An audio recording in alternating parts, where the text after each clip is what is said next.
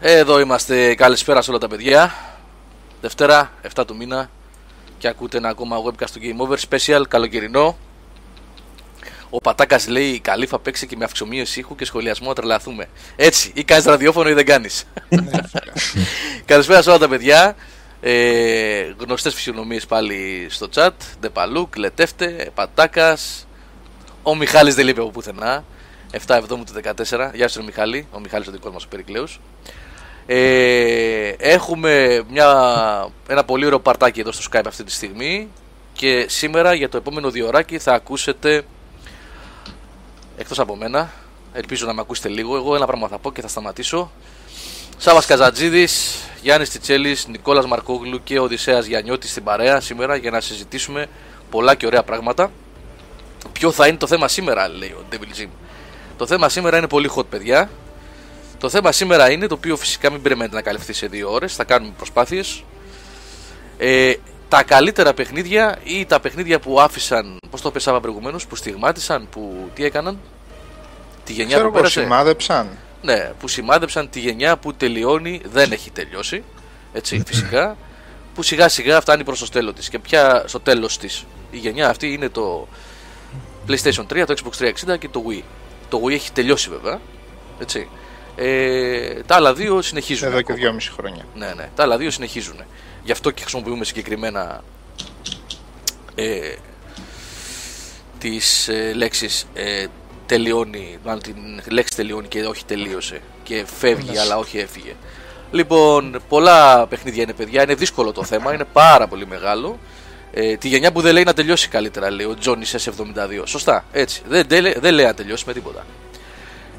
Λοιπόν, ο Ντεπαλούκ λέει, θα πούμε και για παιχνίδια της PC Master Race ή μόνο των console peasants. Θα πούμε και για Master Race και ό,τι θέλετε, εννοείται. Δεν μπορείς να αφήσεις τα τελευταία 6, 7, 8 χρόνια ορισμένα PC games, αν είναι δυνατόν, τα οποία δεν υπόκειται σε γενιές. Τα βάζουμε τώρα εμείς αυθαίρετα, έτσι παιδιά, έτσι δεν είναι? Ναι, σαφώς, έτσι. Τα βάζουμε αυθαίρετα μέσα στο πλαίσιο αυτό της γενιάς, έτσι. Λοιπόν, έχουμε πάρα πολλά να δούμε. Είπαμε, θα προσπαθήσουμε να καλύψουμε όσο το δυνατόν περισσότερα. Και όχι απλά να... Πολύ σημαντικό αυτό, παιδιά, έτσι. Δεν θα πούμε απλά ονόματα. Θα προσπαθήσουμε να πούμε και τους λόγους που εκτιμούμε ότι το κάθε παιχνίδι, για ποιο λόγο μάλλον το κάθε παιχνίδι άφησε. Της σφραγίδα άφησε πίσω, ρε, ναι, παιδί. Ναι. Εντάξει, μίλησα πάρα πολύ. Δεν έχω αφήσει τα παιδιά να πούν ούτε καλησπέρα. Συγγνώμη γι' αυτό.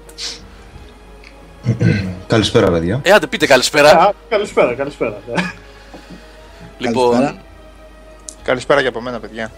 Όχι, ρε Μιχάλη, κάτσε, λέει ο Τσάκο. Τέλος πάντων, το κατάλαβα αυτό. Και ανάλυση, αυτό γουστάρουμε. Οι αναλύσεις, παιδιά. Εντάξει, αναλυτές δεν είμαστε. Gamers είμαστε. Και θα κάνουμε όσο μπορούμε καλύτερη συζήτηση για τα παιχνίδια αυτά που αγαπήσαμε, έτσι. Βασικά να το πάμε έτσι. Να πούμε τα παιχνίδια που γούσταρε ο καθένας περισσότερο.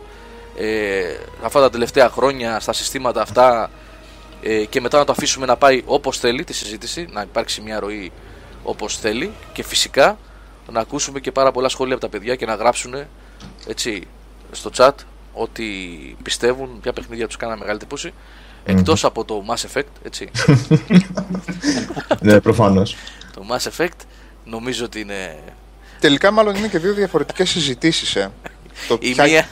Ναι, για πες. Το ποια παιχνίδια μας άρεσαν, αγαπήσαμε, όπως το πες εσύ, και ποια παιχνίδια σημάδεψαν. Μάλλον είναι διαφορετικά πράγματα. Μπορεί και να είναι διαφορετικά. Είναι διαφορετικά πράγματα. Ναι, ναι. Σαν αντικείμενο.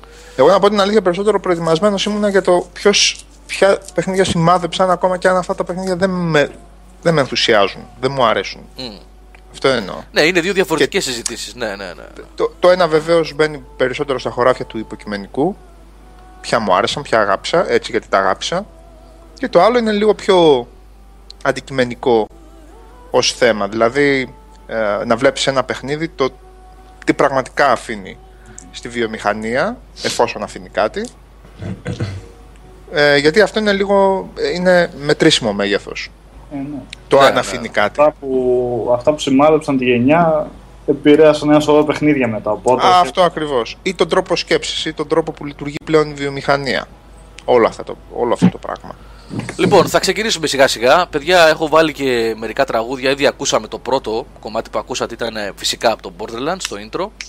Πόσο συγκινημένος είσαι που θα παίξεις επισήμως Mass Effect μετά από την λογοκρισία που τρώμε συνεχώς για το Mass Effect? Αλλά τώρα θα το παίξεις επισήμως και διθυραμβικά και πανηγυρικά σε αυτή την εκπομπή. Αυτό συγκινημένος. Να, σχέτο. Λοιπόν, Χριστόφορος, καινούριο παιδί στην παρέα. Καλησπέρα, παιδιά από Κύπρο. Γεια σου, ρε Χριστόφορε. Γεια σου, Χριστόφορε. Έχουμε πολλούς φίλους από την Κύπρο. Λοιπόν, τα παιδιά έχουν αρχίσει ήδη και πετάνε ιδέες και ονόματα μέσα στο chat. Φυσικά, παιδιά, θα προσπαθήσουμε να καλύψουμε όσο το δυνατόν περισσότερα. Είπαμε. Gears of War λέτε, Assassin's Creed λέτε, Mass Effect λέτε. Εντάξει, είναι πάρα πολλά. Τώρα θα τα δούμε σιγά-σιγά, ένα προς ένα, όσα. Α, πολύ σημαντικό, εδώ πρέπει να πω κάτι.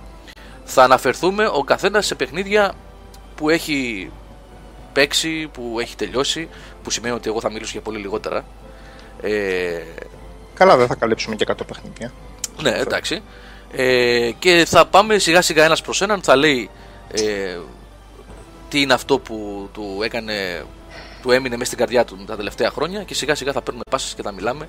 Θέλουμε οπωσδήποτε βοήθεια και συμμετοχή από εσάς στο chat. Είναι πολύ σημαντική αυτή η συζήτηση. Γιατί?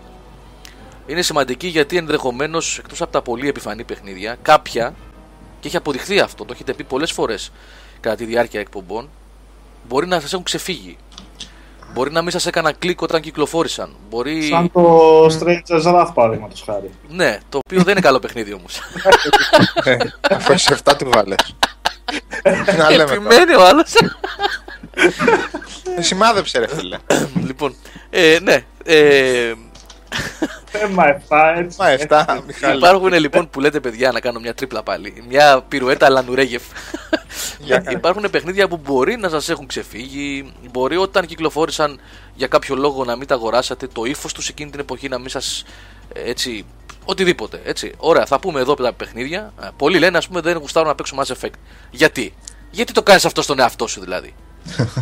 γιατί, δηλαδή, βάσει ποιας λογικής θα πεις δεν παίζω Mass Effect? Σε παρακαλώ πάρα πολύ. Εντάξει, οπότε εδώ θα πούμε επιχειρήματα. Το επιχείρημα είναι ότι πήγε να αγόρασε την τριλογία τώρα. Ένα αυτό. Περίμενα όταν θα βγει το complete πακέτο. Ναι. Στο PlayStation 4 και στο Xbox One. Λοιπόν, πάμε σιγά σιγά να ξεκινήσουμε. No logic, λέει ο Πατάκας, έτσι. Καμία απολύτως λογική. Λοιπόν, να ξεκινήσουμε. Πάμε να πούμε λιγάκι ότι η γενιά αυτή ξεκίνησε πρακτικά το 2000. Ζητώ διορθώσεις όπου κάνω λάθος. Και από τα παιδιά που ακούν στο chat και από τα παιδιά στα μικρόφωνα που είναι, εννοείται. Ξεκινήσαμε το 2005 τον Οκτώβριο-Νοέμβριο με το Xbox 360, σωστά? Σωστά.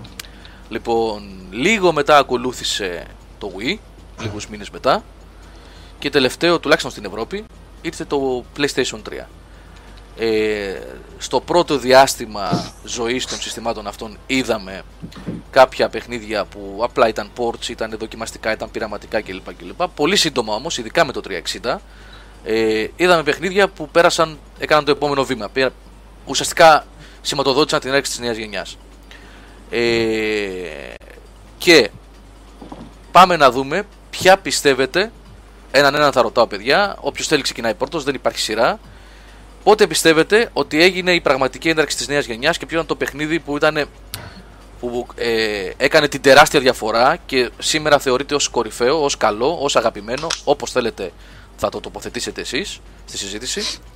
Έκανε την έναρξη και περάσαμε, έτσι, Wii Sports, λέει ο Μιχάλης, έτσι.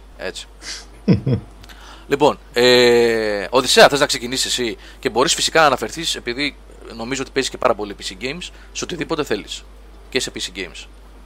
Όχι, δεν θα μιλήσω για PC Games. Θα μιλήσω για την πρώτη μου επαφή με τη νέα γενιά που ήταν στο PS3. Διότι δεν ξέρω αν είναι γνωστό, δεν είχα ποτέ την τύχη να έχω Xbox. Και ήταν η πρώτη επαφή με το Uncharted 2. Περίμενε, μισό λεπτό. Δεν έχεις ακόμα Xbox? Όχι. Σάβα? Τι? Εγώ έχω. Όχι. Αυτό ρώτησε.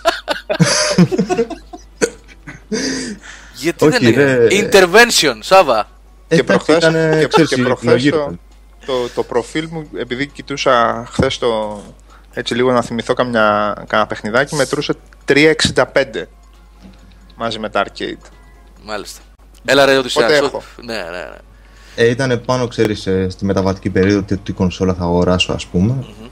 Περίμενα κάνα χρόνο μέχρι να ρολάρει λίγο η κατάσταση. Τσέκαρα μετά λίγο τα exclusives και λέω θα πάω με Sony, ξέρω εγώ. Και το πρώτο παιχνίδι τα πρώτα παιχνίδια που είχα πάρει ήταν bundle το Uncharted 2 με το PS3 και σε προσφορά το Metal Gear Solid το 4. Μου έκανε τεράστια εντύπωση το Uncharted το 2, ήταν η πρώτη φορά που έβλεπα, ξέρεις, τέτοιο επίπεδο, ας πούμε, action adventure με κινηματογραφικό εντός παρενθέσεως, ας πούμε. Δηλαδή μου είχε κάνει τρομερή εντύπωση ο τίτλος. Και ακόμα, ας πούμε, είναι μάλλον το παιχνίδι που έχω κάνει τα περισσότερα playthrough στο PS3. Ενώ δεν έχω παίξει ποτέ το 3, ξέρω εγώ ακόμα. Ναι, ναι, εγώ δεν θα διαφωνήσω ότι... Το δεύτερο ήταν και η κορύφωση, έτσι και εντός, για μένα. Ναι. Δεν είχα παίξει ούτε καν το πρώτο. Κατευθείαν στο δεύτερο, όπως ήταν με το bundle, ας πούμε. Το βάζω στην τηλεόραση, ξέρω εγώ, ξέρεις τι μεγάλη, το ένα και το άλλο. Και λέω Παναγία μου, ήταν αυτό το πράγμα που παίζω. Εκεί μου έδωσε ένα ψήγμα. Τώρα, να το πάμε γενικότερα, εντάξει, ας πούμε τις πρώτες εντυπώσεις και βλέπουμε, ξέρω. Οπότε πιστεύεις ότι σε επίπεδο action adventure το Uncharted 2 είναι το παιχνίδι τουλάχιστον του PlayStation 3, έτσι, που σημάδεψε το σύστημα. Εντάξει, από εμπορικής απόψεως το ξέρουμε. Και από marketing πλευρά η Sony το πήρε και το έκανε σημαία και έτρεχε. Αυτό είναι γνωστό το Uncharted. Επί της ουσίας πιστεύεις ότι αυτό το παιχνίδι σημάδεψε, προσέφερε πραγματικά κάτι στο σύστημα, αξίζει να θεωρείται ένα από τα καλύτερα παιχνίδια της προηγούμενης γενιάς? Τι να σου πω, προσωπικά για μένα ναι. Τόσο και στο πώς έφερε το όλο κινηματογραφικό, ας πούμε, της ιστορίας στο προσκήνιο. Εντάξει, τώρα σαν παιχνίδι, ξέρεις, μπορούμε να ψηρίσουμε κάποια σκηνικά του στυλ ότι το αυτόματο platforming, το λίγο περίεργο shooting, αλλά γενικότερα σαν αυτό που θέλουμε να λέμε gaming εμπειρία εντός εισαγωγικών ήταν, για μένα τουλάχιστον, που μέχρι τότε είχαμε PS2, Gamecube και Xbox One, ας πούμε, ήταν κάτι πολύ πρωτόγνωρο. Xbox το πρώτο είναι. Το πρώτο είναι, ναι, το πρώτο. Το κουτί, το τεράστιο, το τούβλο. Λοιπόν, για κατά τα άλλα, εντάξει, δεν θα πρωτοτυπήσω. Είμαι από τους τύπους, ξέρεις, που ψάχνονται με forums και τέτοια και είχα πάρει τον Demon's Souls όταν είχε βγει Αμερική, δεν είχε κυκλοφορήσει Ευρώπη ακόμα. Ναι. Και έπαθα ένα ψιλοταράκουλο, ας πούμε, με την όλη ιστορία του Demon's Souls. Γι' αυτό θα μιλήσεις και με τον Σάβα σε λίγο. Λοιπόν, παιδιά, δεν χρειάζεται να λέω εγώ τίποτα και να δίνω πάσες. Ο καθένας παίρνει και λέει. Νικόλα, εσύ προφανώς νομίζω είσαι της σχολής Uncharted. Έτσι. Τι έχεις να πεις πάνω σε αυτό ή να προσθέσεις? Παρακολουθήθηκα τα παιχνίδια. Ό,τι θες πες. Δεν μπορώ να κάνω προγραμματισμό στην εκπομπή, ρε φίλε, με τίποτα. Δεν μου βγαίνει. Πες ό,τι θες. Ό,τι θέλω να πω. Πες ό,τι θες, ναι. Εκτός από τον Blue Oyster. Αυτά στο για το τέλος. Αυτό μετά. Ναι. Όταν περάσει 12. Όταν περάσει τα μεσάλεπτα. Τι να δω, το PlayStation 3 η πρώτη επαφή που είχα ήταν με το Uncharted, το πρώτο παιχνίδι που πήρα για το PlayStation. Και μου είχε κάνει φοβερή εντύπωση. Δεν ξέρω τώρα πώς θα είναι να το ξαναπιάσω στα χέρια μου, αλλά ακόμα και το shooting κάτι μ' άρεσε πάρα πολύ. Στο πρώτο λες? Στο πρώτο, ναι. Δεν συμφωνείς, φαντάζομαι. Το πρώτο... για μένα το πρώτο ήταν απλά ένα πρώτο βήμα, ναι, ήταν ένα πρώτο βήμα. Πρώτο βήμα, αυτή την κινηματογραφική, την αισθητική την είχε σαν να παρακολουθούσε την ταινία Indiana Jones. Το σύστημα κάλυψης μου άρεσε πολύ, ο χαρακτήρας πολύ συμπαθής, γενικά μου άρεσε πάρα πολύ το πρώτο τους παιχνίδι. Και από εκεί πέρα όταν έπιασα το δεύτερο στα χέρια μου, εντάξει, τρελάθηκα, ήταν κάτι απίστευτο, κάτι... Πρώτη φορά έβλεπα τέτοιο πράγμα σε τεχνικό επίπεδο τουλάχιστον. Η ποικιλία στα περιβάλλοντα, η κινηματογραφική αισθητική είχε φτάσει στα ύψη πλέον.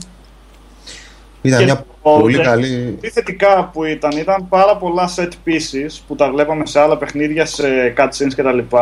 Στο Uncharted έπαιρνες μέρος κανονικά στο gameplay. Δηλαδή ακόμα μου είχε μείνει το κυνηγητό με το τρένο, μια απίστευτη σκηνή αυτή. Το κυνηγητό με τα φορτηγά μετά πάνω στα βουνά που ήσουν, με το τάγκ. Είχε δηλαδή πάρα πολλά κομμάτια που ήταν και εντυπωσιακά και σ' άφηνε να παίξεις και δεν σε οδηγούσε ακριβώς από το χέρι με quick time events και τα λοιπά. Το άλλο με την πολυκατοικία που καταστρέφεται και σε μέσα. Και αυτό. Πολλά παιχνίδια έβαλαν πατώματα που πέφτανε, αλλά μόνο το Uncharted ήξερε πώς να το κάνει. Γιάννη. Εγώ θα πω δύο παιχνίδια. Στο 360 ήταν το Gears of War, το οποίο έκανε για μένα το μεγάλο άλμα από τις κονσόλες τις προηγούμενες, δηλαδή το PlayStation 2 και το πρώτο το Xbox, όπου είδαμε μια καινούργια μηχανή γραφικών, την Unreal Engine 3, και το παιχνίδι ήταν μια εμπειρία που περιείχε πολλά στοιχεία και σχεδόν τα έκανε, όλους τους τομείς τους έκανε σχεδόν τέλεια, συν ότι ήταν από τα πρώτα παιχνίδια που ανάγκασαν τον κόσμο να συνδεθεί στο Xbox Live και να συνδέσει την κονσόλα του στο ίντερνετ.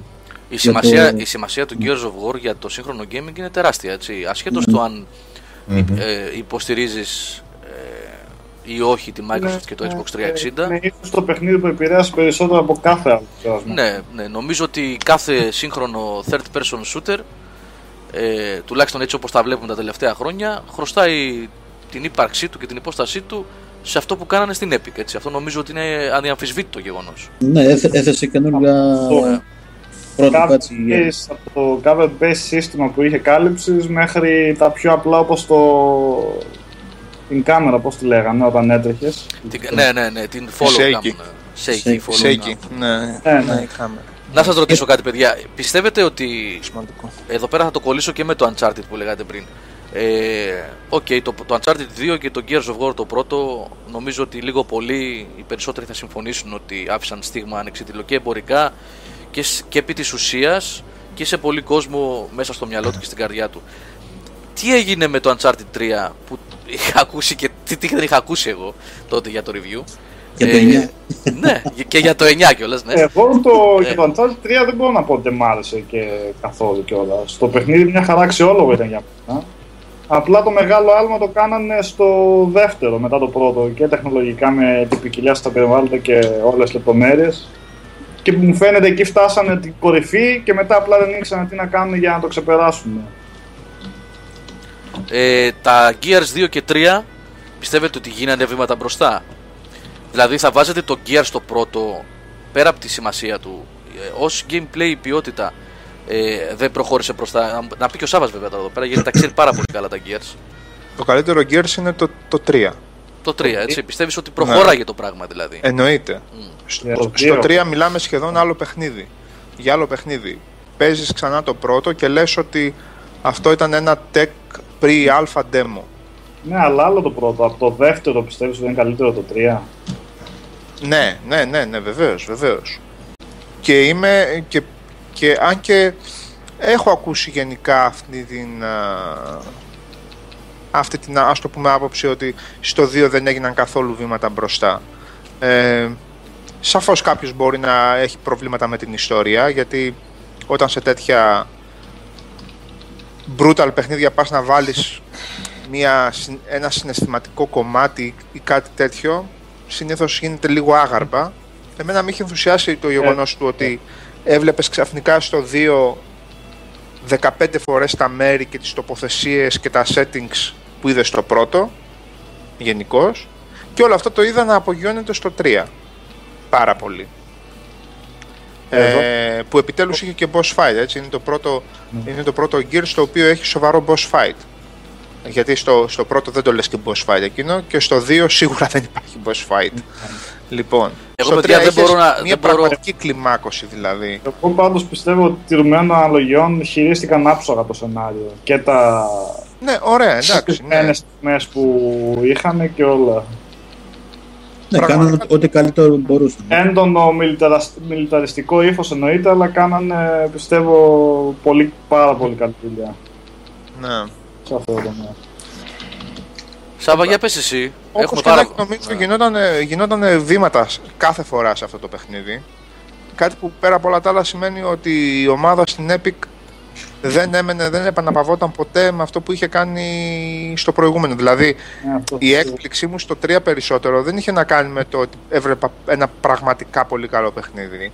Η έκπληξή μου είχε να κάνει ότι οι τύποι δεν το άφησαν. Δεν το άφησαν, ρε παιδί μου.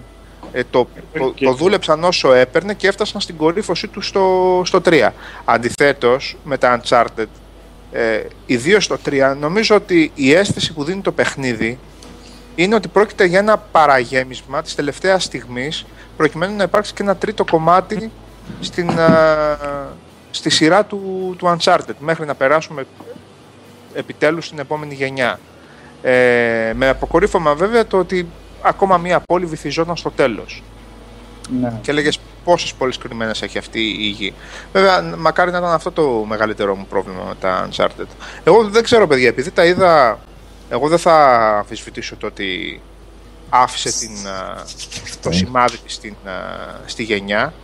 Αλλά το σημάδι εγώ το είδα πάρα πολύ έντονο όταν έπιασα στα χέρια μου, ας πούμε, το relaunch του Tomb Raider. Oh, ναι. Έτσι. Όπου, και για μένα καλύτερο παιχνίδι του Tomb Raider παρά το Uncharted, έτσι. Όπου εκεί έβλεπες ποιο ήταν πραγματικά το... και με δεδομένο ότι το Tomb Raider σε σημεία ήταν και πιο περίπλοκο, έτσι. Μεγάλο παιχνίδι το Tomb Raider. Ήταν πιο περίπλοκο, εννοώ με χάρτες, με λίγο ψάξιμο, με το ένα με το άλλο. Έβλεπες δυστυχώς τι άφησε, τι πραγματικά... Αυτή είναι η άποψή μου, έτσι. Τι πραγματικά αφήνει το Uncharted στη νέα γενιά. Το Uncharted, κατά τη γνώμη μου, σε αυτή τη γενιά άφησε πλήρως κατευθυνόμενο gameplay, επίπεδου κούνα μπροστά το μοχλό και όποτε δεις πάτα το τάδε πλήκτρο. Για μένα αυτό ήταν η μετάβαση από το ότι ψάχνω πραγματικά μια πίστα ολόκληρη από το που θα πιαστώ μέχρι το gameplay του Uncharted. Νομίζω ότι η βιομηχανία κάνει πολλά βήματα πίσω. Δεν είναι αναγκαία αρνητικό αυτό. Όταν το ακολουθούν όλοι και ακόμα και αν τον Raider... Εγώ πώς το βλέπω. Εγώ από ένα σημείο και μετά, όταν το βλέπω αυτό σε πάρα πολλά παιχνίδια, να λέω ότι εδώ έχουμε φτάσει σε ένα point of no return από ένα σημείο και μετά. Λοιπόν, ένα ήταν αυτό και το δεύτερο ήταν ότι σε αυτή τη γενιά, λόγω Uncharted κατά τη γνώμη μου, βαρέθηκα να βλέπω κτίρια να γκρεμίζονται, πατώματα να υποχωρούν, βαγόνια να πέφτουν και τον ήρωα περίπου 680 φορές να βρίσκεται στο χείλος του γκρεμού σε ένα παιχνίδι, ενώ ξέρεις ότι ή αυτόματα ή με το συνεχές πάτημα ενός πλήκτρου θα συνεχίσεις να παίζεις. Βαρέθηκα να το βλέπω. Κακό πράγμα.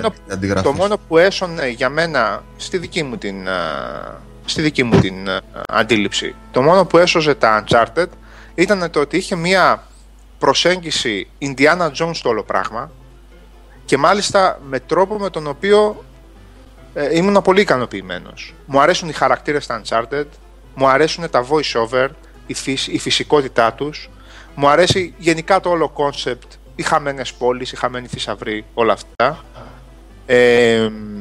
Αυτός έσωζε το ένα το ένα που τόσο ήταν αυτό, και το δεύτερο ήταν ότι μιλούσαμε για ένα τεχνολογικό θαύμα. Έτσι, νομίζω ακόμα και τώρα που μιλάμε, σε PlayStation 3 και 360, εκτός από το Last of Us βεβαίως που είναι επίσης της ίδιας ομάδας, δεν έχουμε δει κάτι ανώτερο και νομίζω ότι θα αργήσουμε και στη νέα γενιά να δούμε κάτι ανώτερο. Λοιπόν, από εκεί και πέρα γενικά η αποτίμηση η δικιά μου όσον αφορά τα Uncharted είναι ότι αυτό που άφησαν στη βιομηχανία ως παρακαταθήκη είναι αρνητικό. Σημάδευσαν τη βιομηχανία, αλλά για μένα αρνητικά. Αυτό είναι ένα θέμα. Ναι. Η Naughty Dog μπορεί να κάνει πολύ καλά αυτό που κάνει, αλλά οι άλλοι όταν προσπαθούν απλά να του μοιάσουν... Ναι, ρε παιδί μου, ναι. Okay. Δεν λέω ότι δεν διασκέδασα μέχρι ένα σημείο. Γι' αυτό ήθελα να σου πω πριν, ότι είναι ωραία τα Tomb Raider εννοείται, αλλά προσφέρουν άλλη εμπειρία. Γιατί κάποια στιγμή εγώ θέλω να πιάσω ένα Uncharted και να καταπτώσω τα χέρια μου. Σαφώς. Εδώ, παιδιά, πρέπει να προσθέσω βάσει όλων αυτών που λέτε και της επισήμανσης του Οδυσσέα ότι πρέπει να παραδεχτώ ένα λάθος που είχα κάνει εγώ στην αρχή για το Uncharted, για το Tomb Raider, για το reboot. Το είχα χλεβάσει, έλεγα ότι είναι κόπια του Uncharted και είναι. Οι επιρροές είναι βάστατες από το franchise Uncharted. Όμως πρέπει να πω ότι αφού το έπαιξα στο PS4 τελικά, δεν το είχα παίξει όταν βγήκε στην πρώτη του έκδοση. Παιχνιδάρα, έτσι. Ναι, τελικά πρέπει να πω ότι μου άρεσε. Μου άρεσε και αρκετά με τα προβλήματά του, με την καμία σχέση που είχε με το παρελθόν. Καλά, με τα παλιά δεν έχει καμία σχέση. Ήταν καλό παιχνίδι, ναι, αλλά τελικά μου φαίνεται ήταν στο στυλ ότι πέρασε και δεν ακούμπησε. Δηλαδή εντάξει, το έπαιξε καλά και τα λοιπά, αλλά μετά το ξέχασα. Εντάξει, ναι, δεν μπορώ να πω ότι είναι εντάξει, θα μείνει χαραγμένος στη συνείδησή μου για πάντα. Και ο Αλέξανδρος που είναι στο chat λέει και μου την έλεγες για το 9. Ναι, εντάξει, είπα ότι παραδέχομαι ένα λάθος, ότι δεν μου είχε κάνει καλή εντύπωση στην αρχή. Ωραίο είναι να παραδέχομαι το... Ναι, ενδιαφέρον. Ναι. Καλό αξιοπρεπές, αλλά ναι, ήταν λίγο... Με το platforming με είχε απογοητεύσει αρκετά στο που ήταν πολύ αυτοματοποιημένο, λες. Είπαμε, οι επιρροές από το Uncharted ήταν... Στα σημεία που μπορούσε να πάει η Lara Croft. Λοιπόν, να πω κάτι εδώ πέρα. Εντάξει, το ξανακίνησε το ενδιαφέρον για τη σειρά, δεν το συζητάμε αυτό. Ναι. Έτσι, ήταν σημαντικό. Την ξαναγέννησε τη σειρά, αυτό είναι η αλήθεια. Και εννοείται ότι είναι μια πολύ καλή αρχή για να δούμε κάτι ακόμα καλύτερο. Αυτό σίγουρα δεν βάλανε. Σαφώς. Παιδιά, λίγη βοήθεια θέλουμε στο chat που γράφετε. Έχετε γράψει 500 ιδέες μέχρι στιγμής από παιχνίδια. Oblivion λέτε. Θα προσπαθήσουμε να μιλήσουμε για όσο δυνατόν περισσότερα. Καταλαβαίνετε ότι σε 2-2,5 ώρες δεν πρόκειται να καλυφθούν όλα τα παιχνίδια. Είναι φύση αδύνατον, όταν κιόλας προσπαθούμε και να πούμε και 5 κουβέντες για αυτά και να μην πετάξουμε απλά τίτλους, έτσι. Και εννοείται ότι είναι αναπόφευκτο να είμαστε ελαφρώς και κλεισαδούρες. Ναι, εννοείται ότι θα ακουστούν γνωστά. Μην περιμένετε να ακούσετε το Papers, Please. Κλεισέ, ας μιλήσουμε για το Call of Duty. Ναι, αν θέλετε να ακούσετε μη κλεισέ, ή μη γνωστά και μη επιφανειακά. Διαβάστε τα 35 review του Αλέξανδρου. Ένα, πρώτο αυτό. Και δεύτερον, ακούστε την προηγούμενη εκπομπή της προηγούμενης Δευτέρας που μιλήσαμε για αντικειμένα παιχνίδια και ενδεχομένως εκεί θα βρείτε πολλά. Πώς το λένε οι Άγγλοι, διαμάντια στη λάσπη, πώς το λένε, ας πούμε. Παιχνίδια που ο καθένας μας, ας πούμε, αγάπησε, που δεν ήταν γνωστά ή δεν κάνανε μεγάλη εμπορική επιτυχία, δεν κάνανε καλή πορεία κλπ. Εδώ θα παίξουμε λιγάκι με πιο γνωστά. Super Mario Galaxy φυσικά και δεν μπορεί να λείψει από τη συζήτηση σαν της Shadow, εννοείται. Το 2 είχα παίξει. Ναι. Εντάξει, δεν υπάρχει άλλο παιχνίδι σαν γι' αυτό απλά. Ναι, δεν υπάρχει. Πουθενά έτσι, ναι, στον κόσμο. Εγώ το πρώτο έχω παίξει. Σε σχεδιασμό και σαν σύλληψη είναι απλά κάτι μοναδικό, ας πούμε. Νομίζω το είχε πει και ο Αλέξανδρος την προηγούμενη φορά, στην προηγούμενη εκπομπή, ότι. Ο Αλέξανδρος έλεγε ότι είναι το καλύτερο Μάριο. Ναι. Λοιπόν, Call of Duty, γράφεται πολύ για Call of Duty. Λοιπόν, παιδιά, εντάξει, το Call of Duty είναι πολύ εύκολο θύμα. Είναι πολύ εύκολο να το χλευάσεις, να του ταχώσεις, να το δαιμονοποιήσεις. Εντάξει, ναι, Γαβρίλη, το ξέρω ότι κάνεις πλάκα. Γενικά μιλάω τώρα. Είναι το εύκολο θύμα, έτσι. Από την άλλη, δεν μπορείς να μην το αναγνωρίσεις την τεράστια αξία που έχει για τη βιομηχανία, την εμπορική κυρίως. Βασικά, πρώτο, το Modern Warfare μπαίνει και στις δύο κατηγορίες που λέμε σήμερα. Και αυτό που σημάδεψε την μηχανία και στα πολύ καλά παιχνίδια της περασμένης γενιάς. Συμφωνώ, Νικόλα. Τα πρώτα δύο Modern Warfare, ναι. Το μετά ο χαμός, ο κακός χαμός που έγινε, ετήσιος. Ναι. Αλλά με το πρώτο, όταν το έχουμε δει, είχαμε μείνει όλοι με το στόμα ανοιχτό, έτσι, πιστεύω, όλοι μας. Ναι, πιστεύω ότι... Ήταν και καλό παιχνίδι, έτσι. Ήταν καλό παιχνίδι. Εισήγαγε κάποια πράγματα που δεν τα είχαμε ξαναδεί. Ιδιαίτερα εκείνο το επίπεδο που είχε με τα sniper στο... Πού ήταν τα παιδιά? Στο Τσέρνομπιλ. Στο Τσέρνομπιλ, ναι. Εκείνο δεν ξεπεράστηκε από κανένα Call of Duty για μένα. Εγώ θα συμφωνήσω, παιδιά, ότι επειδή εγώ παίζω... Συγγνώμη, Γιάννη, που σε διέκοψα. Επειδή παίζω, σας έχω πει κι άλλη φορά, τα single player του Call of Duty, αφού εκεί το άμυαλο, το corridor shooter, το παίζω, εντάξει. Κουστάρω, εντάξει, οκ. Mindless shooter είναι καμιά φορά με ένα φραπέ και... με την κακή συνήθεια ενός τσιγάρου. Και απόγευμα. Ναι. Το Modern Warfare 1 και το Modern Warfare 2 πιστεύω ότι είχαν τεράστια σημασία για τη βιομηχανία και ακόμα και σε επίπεδο ποιότητας ενός corridor first person shooter τα πήγανε πάρα πολύ καλά. Ήταν καλά παιχνίδια δηλαδή. Για ποιότητα, αν ήταν να διαλέξω δύο, το Modern Warfare και το World at War, ξέρω, μ' άρεσε πάρα πολύ αυτό το παιχνίδι. Δεν κατάφερα να τελειώσω ποτέ. Ποτέ. Δεν ξέρω, δεν με κράτησε αυτό το παιχνίδι. Ξέρω, για κάποιο λόγο άρεσε εμένα, δεν ξέρω. Και ο Ντεπαλούκ λέει ότι ανήκω στο 1% που παίζει τα single players στο Call of Duty. Μπορεί και στο 0,5. Σπύρος G λέει: για ποιο πράγμα συζητάμε λοιπόν, για αγαπημένα ή για αυτά που στιγμάτισαν? Είπαμε, θα προσπαθήσουμε. Προσπαθούμε να το συνδυάσουμε. Αλλά στο στιγμάτισα να περιμένετε και αρνητικά. Ναι. Προσπαθούμε λίγο να το συνδυάσουμε, οπότε θα το κάνουμε δέλο εδώ πέρα, αλλά εντάξει. Καλά πάει προς το παρόν, πιστεύω. Θα το παλέψουμε, παιδιά. Λοιπόν, παιδιά, θέλω πάμε παρακάτω να δούμε άλλα παιχνίδια που στιγμάτισαν. Ωραία, εγώ περιμένω να μου πείτε όμως, ναι.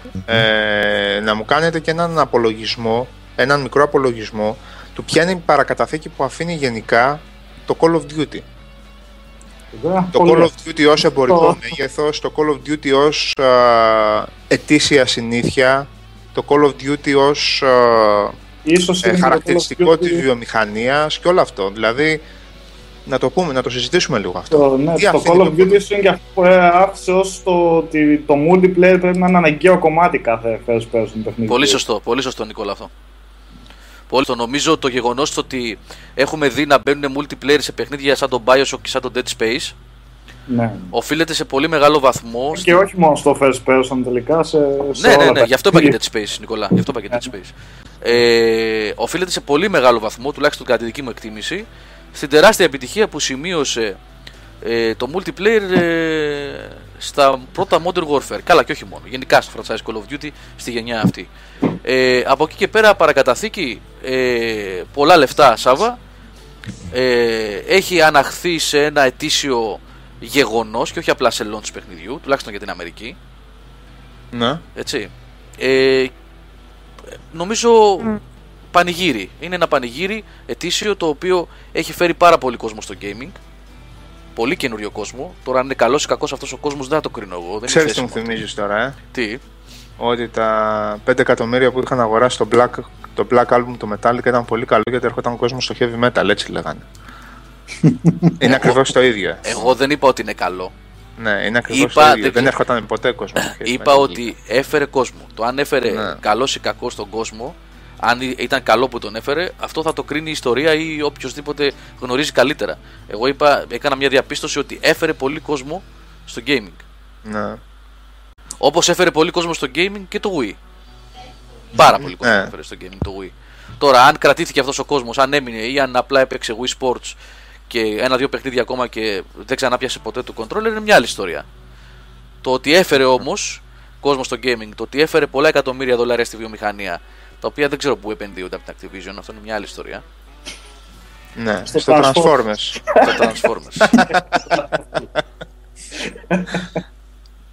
Εγώ θα σας πω τι βλέπω όταν βλέπω Call of Duty, τι μου έρχεται στο μυαλό.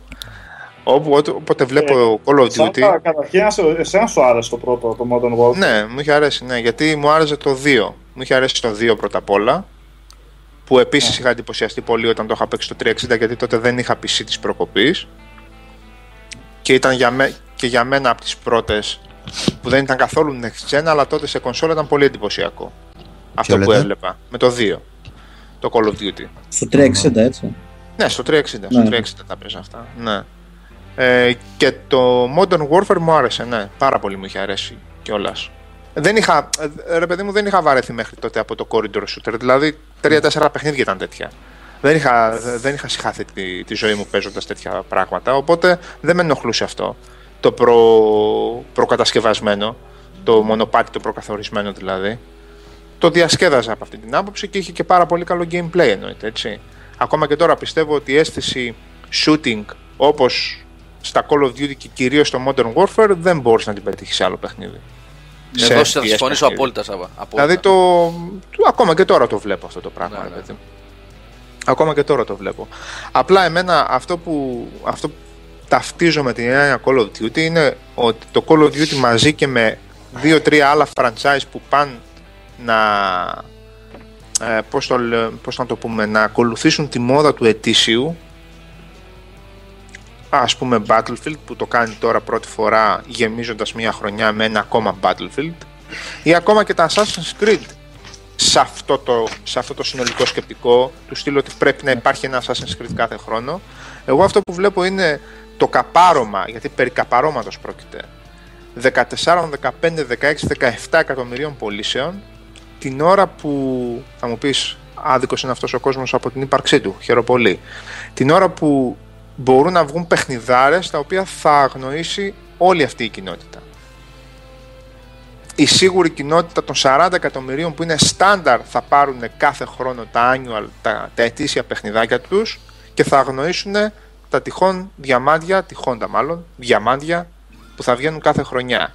Εγώ Call of Duty πλέον το βλέπω σαν και τα παρεμφερεί με το Call of Duty που κινούνται με τη λογική ένα κάθε χρόνο, τα βλέπω σαν ένα αδιφάγο πράγμα, σαν μαύρη τρύπα που ρουφάει κόσμο εντός εισαγωγικών από άλλες προσπάθειες που θα άξιζαν πολύ περισσότερη προσοχή και πολύ περισσότερη αγάπη. Αυτό βλέπω στα Call of Duty. Ούτε μηχανισμούς βλέπω, ούτε multiplayer. Εμένα την άποψή μου για το multiplayer δίκην υπηρεσίας την ξέρετε και δεν είναι καθόλου καλή.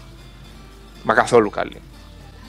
Λοιπόν, αυτό βλέπω με τα Call of Duty. Αυτή είναι η σφραγίδα που αφήνουν, είναι τεράστια η σφραγίδα και νομίζω ότι σημαδεύει όλη αυτή τη γενιά και την επόμενη. Αυτή που διανύουμε τώρα την καινούργια γενιά τη σημαδεύει ήδη. Με πιο επιτυχημένο τίτλο του Xbox One, το Titanfall. Θα μου πεις τι άλλο έχει. Okay. Πάμε παρακάτω. Γιατί είναι πάρα πολλά τα παιχνίδια, παιδιά. Λοιπόν, θα πω μερικά ονόματα εγώ. Από αυτά που έχω τελειώσει εγώ. Όχι, ένα-ένα θα τα λες ονόματα. Λοιπόν, Lost Odyssey. Από τις ελάχιστες περιπτώσεις JRPG σε αυτή τη γενιά που μπορώ εγώ προσωπικά να πω ότι το θεωρώ από τα καλύτερα παιχνίδια γενικώς, όχι ως JRPG, γιατί αν κάτσεις να βρεις και να βγάλεις λίστα για καλά JRPGs εκτός από το Wii που είχε κάμποσα, θα δυσκολευτείς πάρα πολύ. Λοιπόν, το Lost Odyssey για μένα ήταν η καλύτερη στιγμή, πάντα βάσει αυτών που έχω παίξει εγώ, έτσι, εξηγούμαστε για να παρεξηγούμαστε. Δεν έχω παίξει, ας πούμε, το Xenoblade, Σάβα. Σε επίπεδο, νομίζω, αυτό που έβλεπα και εγώ από την κοινότητα που ξέρουν τα JRPG πολύ πολύ καλύτερα από μένα, νομίζω ότι ήταν, αν όχι παρεμφερούς, μπορεί και μεγαλύτερου μεγέθους. Το Valkyria Chronicles, μου βάζει χέρι ο Αλέξανδρος στο chat. Το Valkyria Chronicles είναι όντως ένα καταπληκτικό παιχνίδι και το είχα αγαπήσει και εγώ αυτό, Αλέξανδρε. Όμως μεταξύ ενός tactical RPG, JRPG και ενός παραδοσιακού JRPG, όπως είναι το Lost Odyssey, που είναι πιο παραδοσιακό, πεθαίνει που λένε, εγώ είμαι της κλασικής σχολής, της σχολής Final Fantasy. Το παιχνίδι αυτό ήταν το Final Fantasy που δεν ήρθε από την Square, ήταν από τους ανθρώπους που έκαναν τα παλιά Final Fantasy στην προηγούμενη γενιά, Σακαγούτσι, Ουεμάτσου μουσική κτλ. Υπάρχει μόνο για το 360, παιδιά, δυστυχώς είναι ήταν χρηματοδοτημένο από τη Microsoft αυτό και αναπτύχθηκε από τη Mist Walker, την ομάδα του Σακαγούτσι, ο οποίος φτιάχνει free to play τώρα. Free to play, ναι. Terra Battle. Λοιπόν,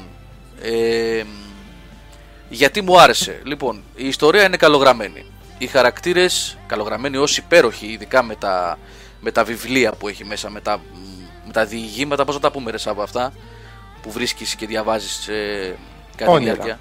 Όνειρα. Ναι, είναι τα όνειρα τα οποία ουσιαστικά είναι κάτι σαν διηγήματα μικρά. 1000 χρόνια ονείρων. Ναι. Ακριβώς, διηγηματάκια, ναι. Αναμνήσεις του Κέιν. Ακριβώς. Φοβερό σενάριο σε σημεία. Καλά, διάρκεια δεν το συζητάμε, JRPG είναι. 100 ώρες μέσα στο νερό. Τεράστιο σε διάρκεια, ναι. Πολύ ωραίο σύστημα μάχης. Ναι. Πολύ ωραίο σύστημα μάχης, ειδικά αυτό με την μπροστά και την πίσω σειρά, με την άμυνα κτλ. Χρησιμοποιούσε το σύστημα μάχης για να μην πατάς απλά κουμπάκια με εντολές, μία αντιγραφή του Shadow Heart, Σάβα, και Οδυσσέα, και ακριβώς, Γιάννη και Νικόλα. Αν δεν κάνω λάθος, κάποια άτομα που βοήθησαν στην ανάπτυξη ήταν της Νοτήλους που είχε δουλέψει στα Shadow Hearts, κάτι τέτοιο θυμάμαι. Αχα.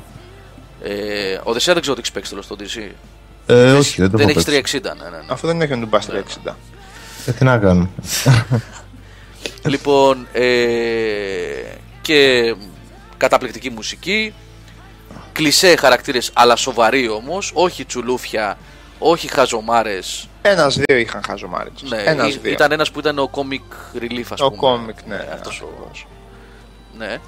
Λοιπόν, κατά την άποψή μου, μαζί με το Tales of Eternia, Tales of Vesperia, είναι τα παιχνίδια σημείο αναφορά στα JRPG αυτής της γενιάς, από αυτά που έχω παίξει εγώ, επαναλαμβάνω, γιατί δεν έχω παίξει κάποια του Wii που είχε αρκετά καλά, έτσι, που είχε αρκετά καλά. Α, παρένθεση, τα λέγαμε με το Σάββα το μεσημέρι. Λοιπόν, όσοι έχετε PS3, μπείτε στο PSN, κοιτάξτε λίγο το Big in Japan, βρείτε λίγο τις προσφορές Big in Japan. Χαμός γίνεται. Εγώ κατέβασα, παιδιά, απίθανα πράγματα. Κατέβασα το Tales of Symphonia και το Tales of Symphonia Dawn of the New World με 14,90 και τα δύο. Και υπάρχει και το Tales of Xillia, υπάρχει το... ποιο άλλο υπάρχει? Το Tales of Grace SF. Tales of Grace SF, ναι. Και επίσης πρέπει να πω εδώ, έχει τον Ινοκούνι, ναι. Επίσης να πω εδώ ότι το Tales... το Tales of Symphonia, επειδή το έχω και στο Gamecube και το είχα δει, είναι πολύ βελτιωμένη έκδοση στην απεικόνιση. Τρέχει δηλαδή σε υψηλή ανάλυση, σε widescreen και έχει και έξτρα περιεχόμενο. Το έβαλα σήμερα το μεσημέρι και το είδα. Έτσι. Α, και τα Persona έχουν προσφορά. Έτσι. Μια μικρή παρένθεση, παιδιά, για τα JRPGs, έχει πολύ πράγμα από Ιαπωνία. Εδώ βλέπω ότι... Από Ιαπωνία. Μας έσκασε και το chat κάποια στιγμή εδώ. Βλέπω έσκασε. Παιδιά, δεν είναι δικό μας το chat, είναι εξωτερικό, έτσι το ξέρετε. Sorry αν σας πέταξε, δεν έχουμε καμία ευθύνη γι' αυτό. Sorry. Λοιπόν, Lost Odyssey, παιδιά, όσοι έχετε 360, αυτή τη στιγμή το βρίσκεται πολύ φτηνό.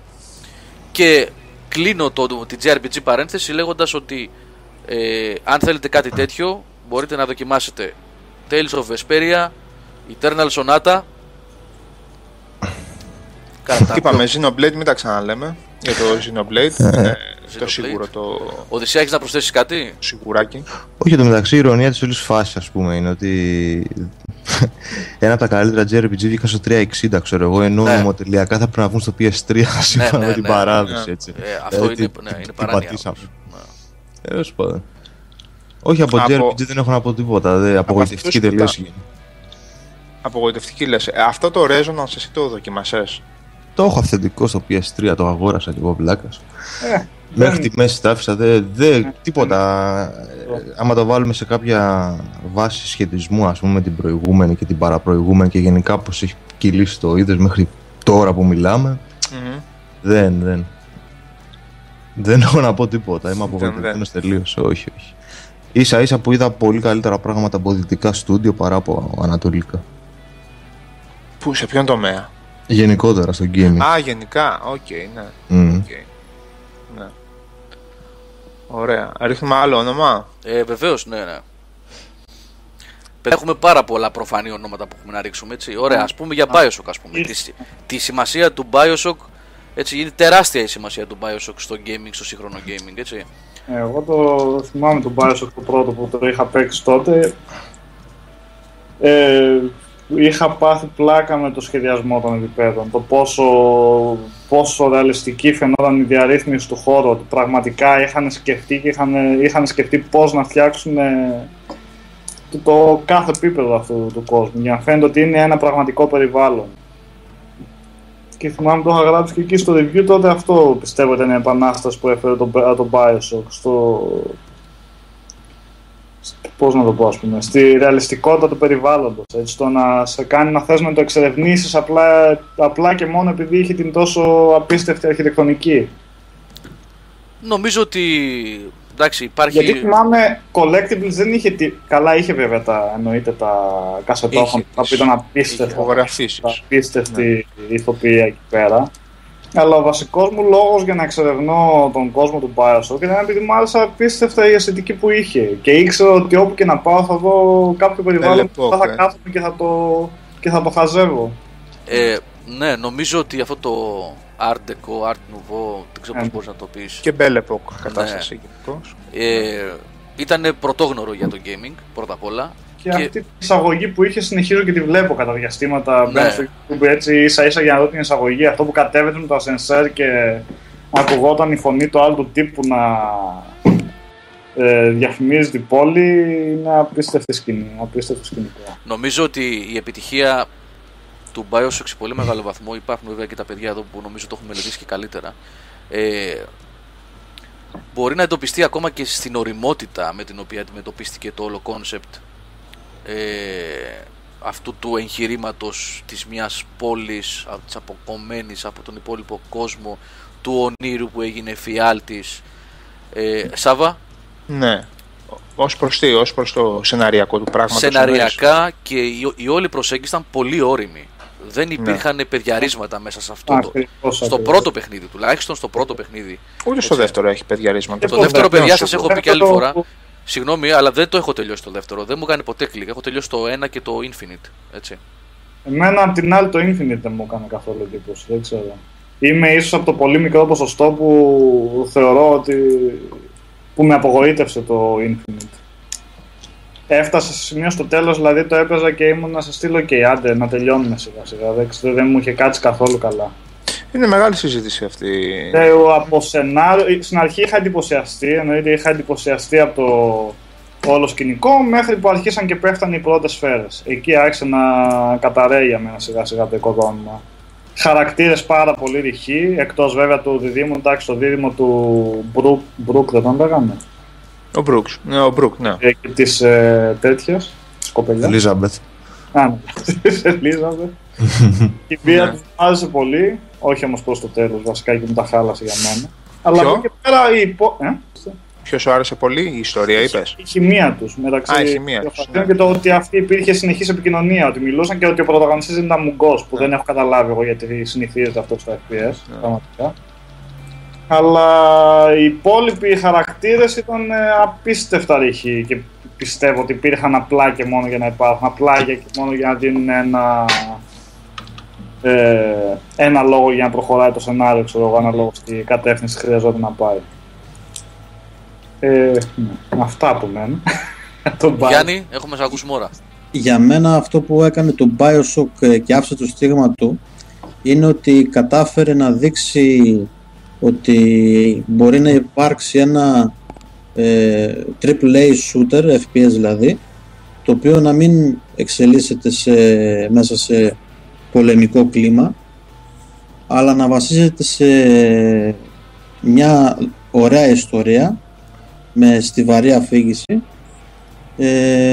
όπως επίσης και στην αίσθηση αυτή που σου άφηνε η ατμόσφαιρα, ότι είσαι κάτω από την επιφάνεια της θάλασσας, απομονωμένος και ότι αντιμετωπίζεις κάτι πρωτόγνωρο. Big Daddies. Ναι, νομίζω εμβληματικές οι φυσιογνωμίες αυτές των Big Daddies. Και η ατμόσφαιρα των σύγχρονες. Έχουν σπλάες, γενικά όλο ήταν. Και παιδιά είναι και η ιστορία από πίσω. Τώρα ο Σάβας το έχει νομίζω ψάξει λίγο περισσότερο το θέμα. Τώρα τι λίγο περισσότερο, λίγο λιγότερο. Ό,τι και αν είναι, αξίζει να ασχοληθείς πρώτα απ' όλα. Ναι. Η ιστορία. Ναι, και το πώς. Ο Λεβίν μην νομίζετε ότι κάνει κάτι τρομερά πρωτότυπο. Έτσι. Στο BioShock έχει πιάσει το 20.000 λέγες κάτω από τη θάλασσα και στο Infinite έχει πιάσει το ροβύρο τον κατακτητή. Έτσι, έχει ξεπατικώσει τον Ιούλιο Βέρν, αλλά το έχει κάνει τόσο όμορφα και τόσο καλά και τόσο με το δικό του όραμα που ακόμα και ο ίδιος ο Ιούλιος Βέρν νομίζω ότι θα χειροκροτούσε στο τέλος. Μα εκείνη και η επιτυχία, Σαββά μου, πρέπει να προσθέσω εδώ ότι είναι άλλο πράγμα να αντιγράφεις και να παίρνεις, ας πούμε. Βεβαίως. Κι άλλο να το δίνεις με αυτό το πράγμα. Πρώτα απ' όλα, από άποψη gameplay, το BioShock είναι το καλύτερο shooter της γενιάς. Από άποψη gameplay. Ποικιλία στον οπλισμό, ποικιλία με τον τρόπο που προσεγγίζεις μία μάχη, στρατηγική σκέψη, συνδυασμός plasmids και shooting. Τι να πρωτοποιήσει όσον αφορά το gameplay.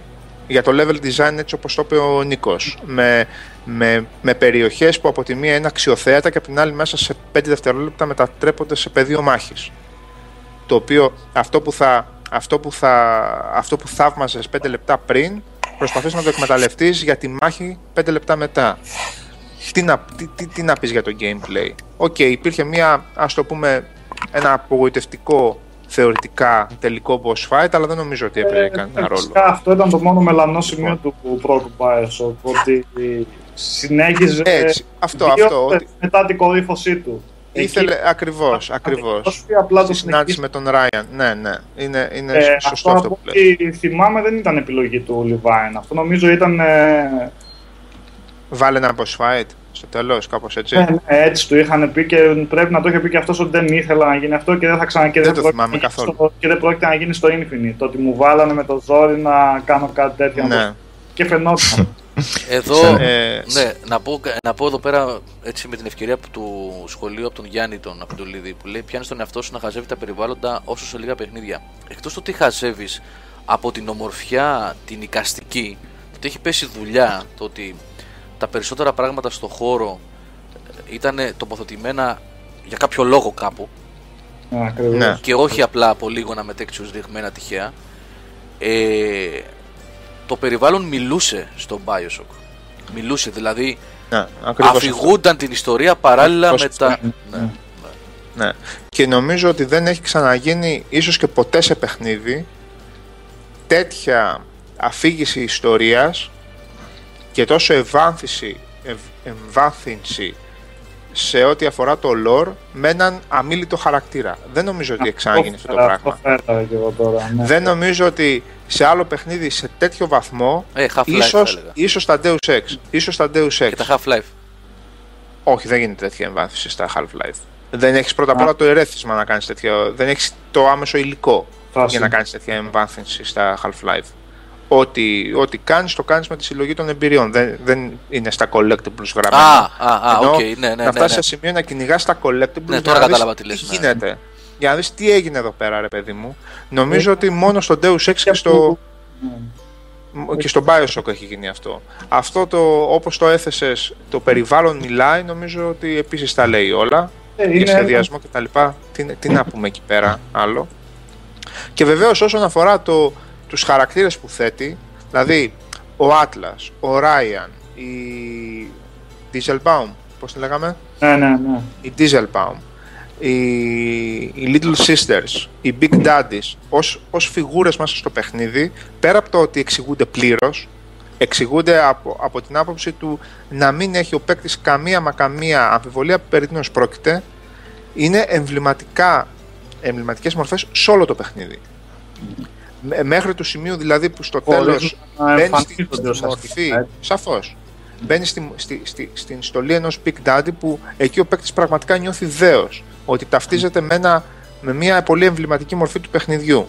Λοιπόν, όλο το υπόβαθρο είναι τρομερά δουλεμένο για το πώς η κατάχρηση της εξουσίας και η κατάχρηση υπερδυνατοτήτων οδηγεί σε μια τρομερή καταστροφή, αυτό που θα μπορούσε να ήταν μια υπερδύναμη. Πολύ τυπική ιστορία από τη μία, όσον αφορά το κόνσεπτ, τρομερά αριστουργηματικά δοσμένο από την άλλη. Όλα ακριβώς αυτά που είπα, δεν υπάρχουν στο BioShock Infinite, δυστυχώς.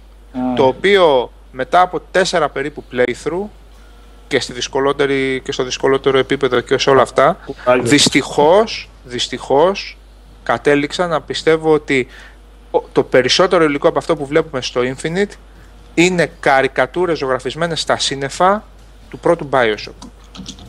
Υπάρχουν αντιστοιχίες για όλα τα κομμάτια του gameplay, για όλα τα κομμάτια της ιστορίας. Υπάρχουν αντιστοιχίες του Infinite στο πρώτο BioShock, οι οποίες αντιστοιχίες ούτε εξηγούνται, ούτε ενδιαφέρουν στο κάτω-κάτω. Κανείς δεν ενδιαφέρεται. Τα αντίστοιχα πλάσματα του Infinite υπάρχουν εκεί γιατί υπάρχουν εκεί. Γιατί κάποιος χρησιμοποίησε την βαντομηχανική και that's it, τέλος. Καμία σύνδεση με το υπόβαθρο. Υπάρχει το αντίστοιχο Big Daddy, το οποίο ο Big Daddy στο BioShock είναι η μορφή εξωφύλου, ρε παιδί μου, κάνει εξώφυλλο, πώς να το πούμε. Κάνει σαν γαλματάκι και υπάρχει το αντίστοιχο pathetic τελείως, η Handyman στο Infinite.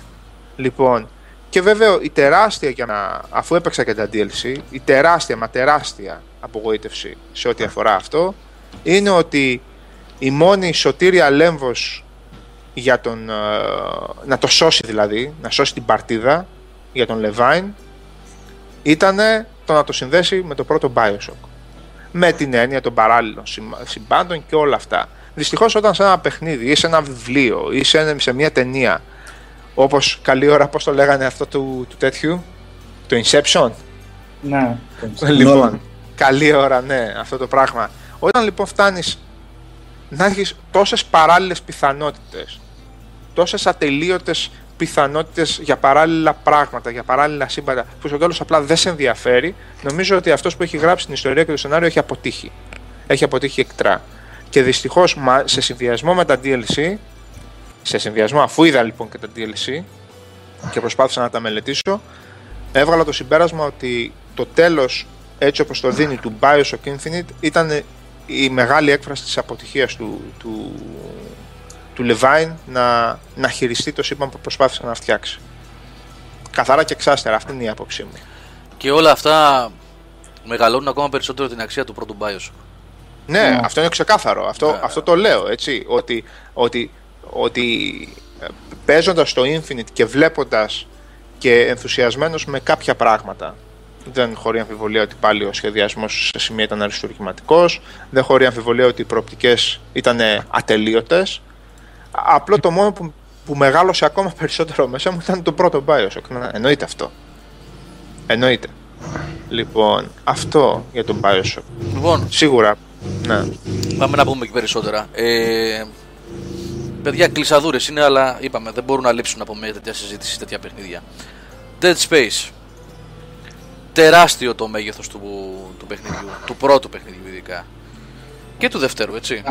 Τεράστιο θα έπρεπε να ήταν και για τη βιομηχανία, αλλά δυστυχώς. Ναι.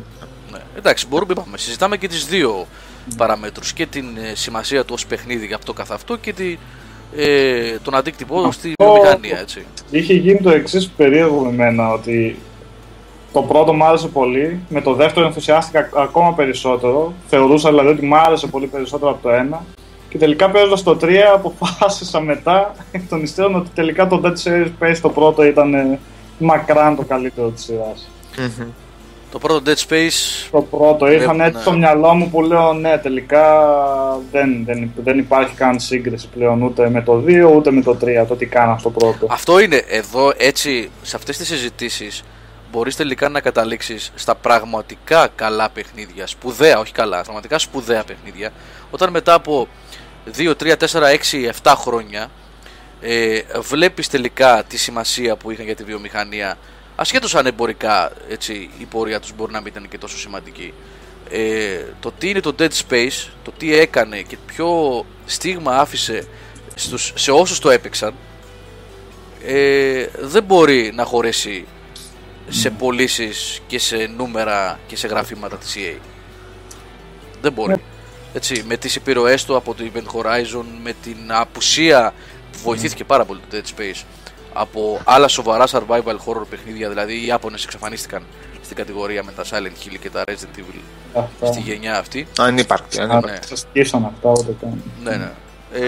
Παιδιά, το Dead Space ήταν από τα παιχνίδια που με είχαν κάνει εμένα πολλές φορές να νιώσω άβολα. Αν το έχω ξαναπεί στο παρελθόν αυτό, αν έχετε ένα ηχοσύστημα πολυκάναλο και έχετε την έκδοση του PlayStation 3, ενεργοποιήστε τον ήχο DTS, γιατί έχει DTS επιλογή, να δείτε τι ακριβώς έχουν κάνει με τη μίξη του ήχου, δηλαδή τι λεπτομέρεια και τι προσοχή έχει δοθεί σε όλο αυτό το πράγμα.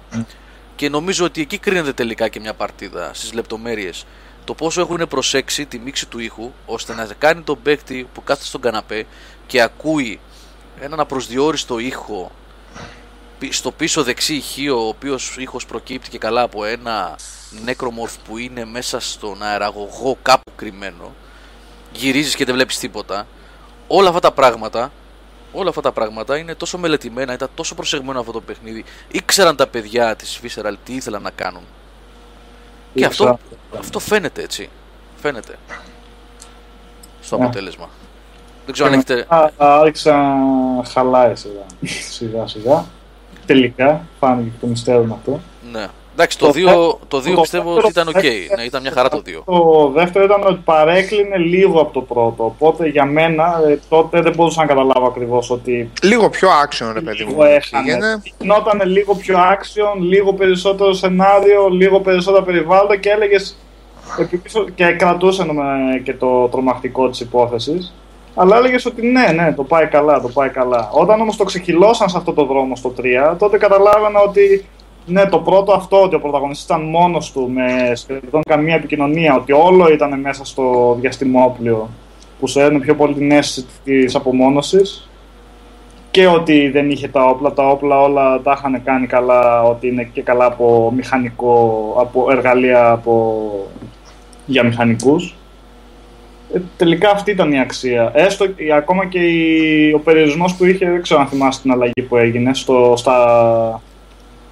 στα δωμάτια μηδενικής βαρύτητας.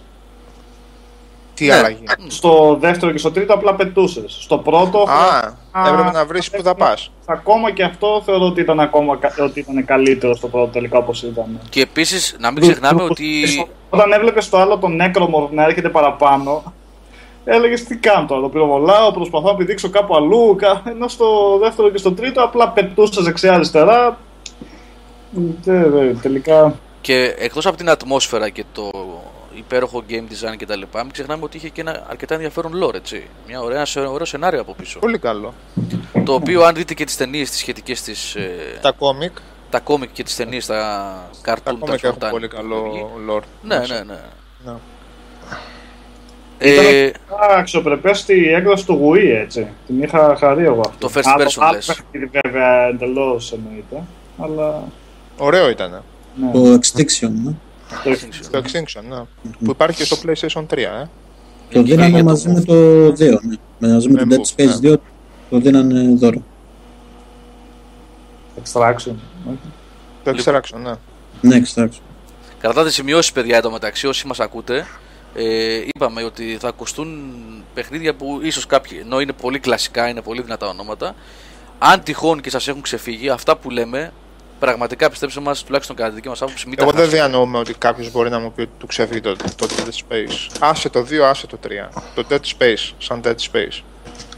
Το πρώτο. Είναι πολύ δύσκολο. Ναι. Εκτός αν μου πει ότι το έχω τάμα στην Τίνο ότι θα το παίξω κάποια μέρα. Οπότε δεν μπορώ να το πω πότε να το παίξει.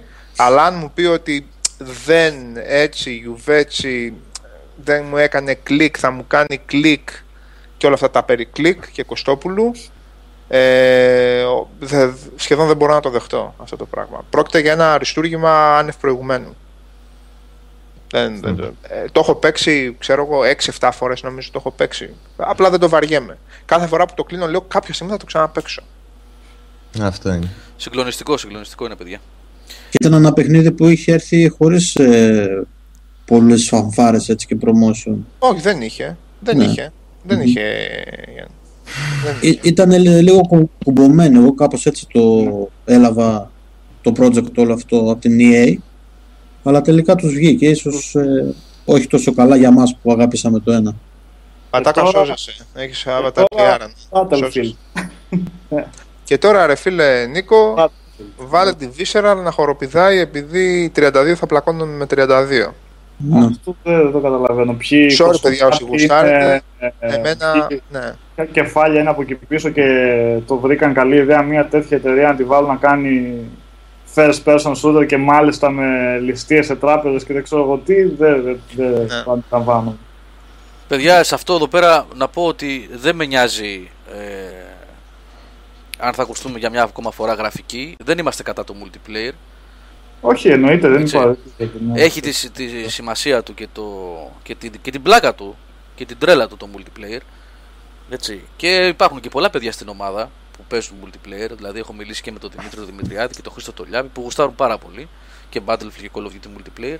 Αλλά δεν βάζει την Visceral να κάνει Battlefield. Όπως και το αντίθετο, έτσι. Δεν βάζεις την Infinity World ίσως να σου βγάλει ένα BioShock. Δουλεύει. Τέλος καλά και να ήθελα. Αυτό ακριβώς. Ναι. Οπότε κάθε ομάδα ανάπτυξης αυτό μπορεί να κάνει. Δεν υπάρχει λόγο, δεν υπάρχει κανένας λόγος να τη βάλεις σε τέτοιο εγχείρημα. Απορώ μεταξύ αν η Visceral ήθελε αυτό να πιάσει στα χέρια της ένα τέτοιο παιχνίδι. Δεν νομίζω να έχει και επιλογή. Όταν πήγαν και της είπαν οι άλλοι, δηλαδή θα μας βγάλετε ένα Battlefield. Αυτοί χαρήκαν, άραγε.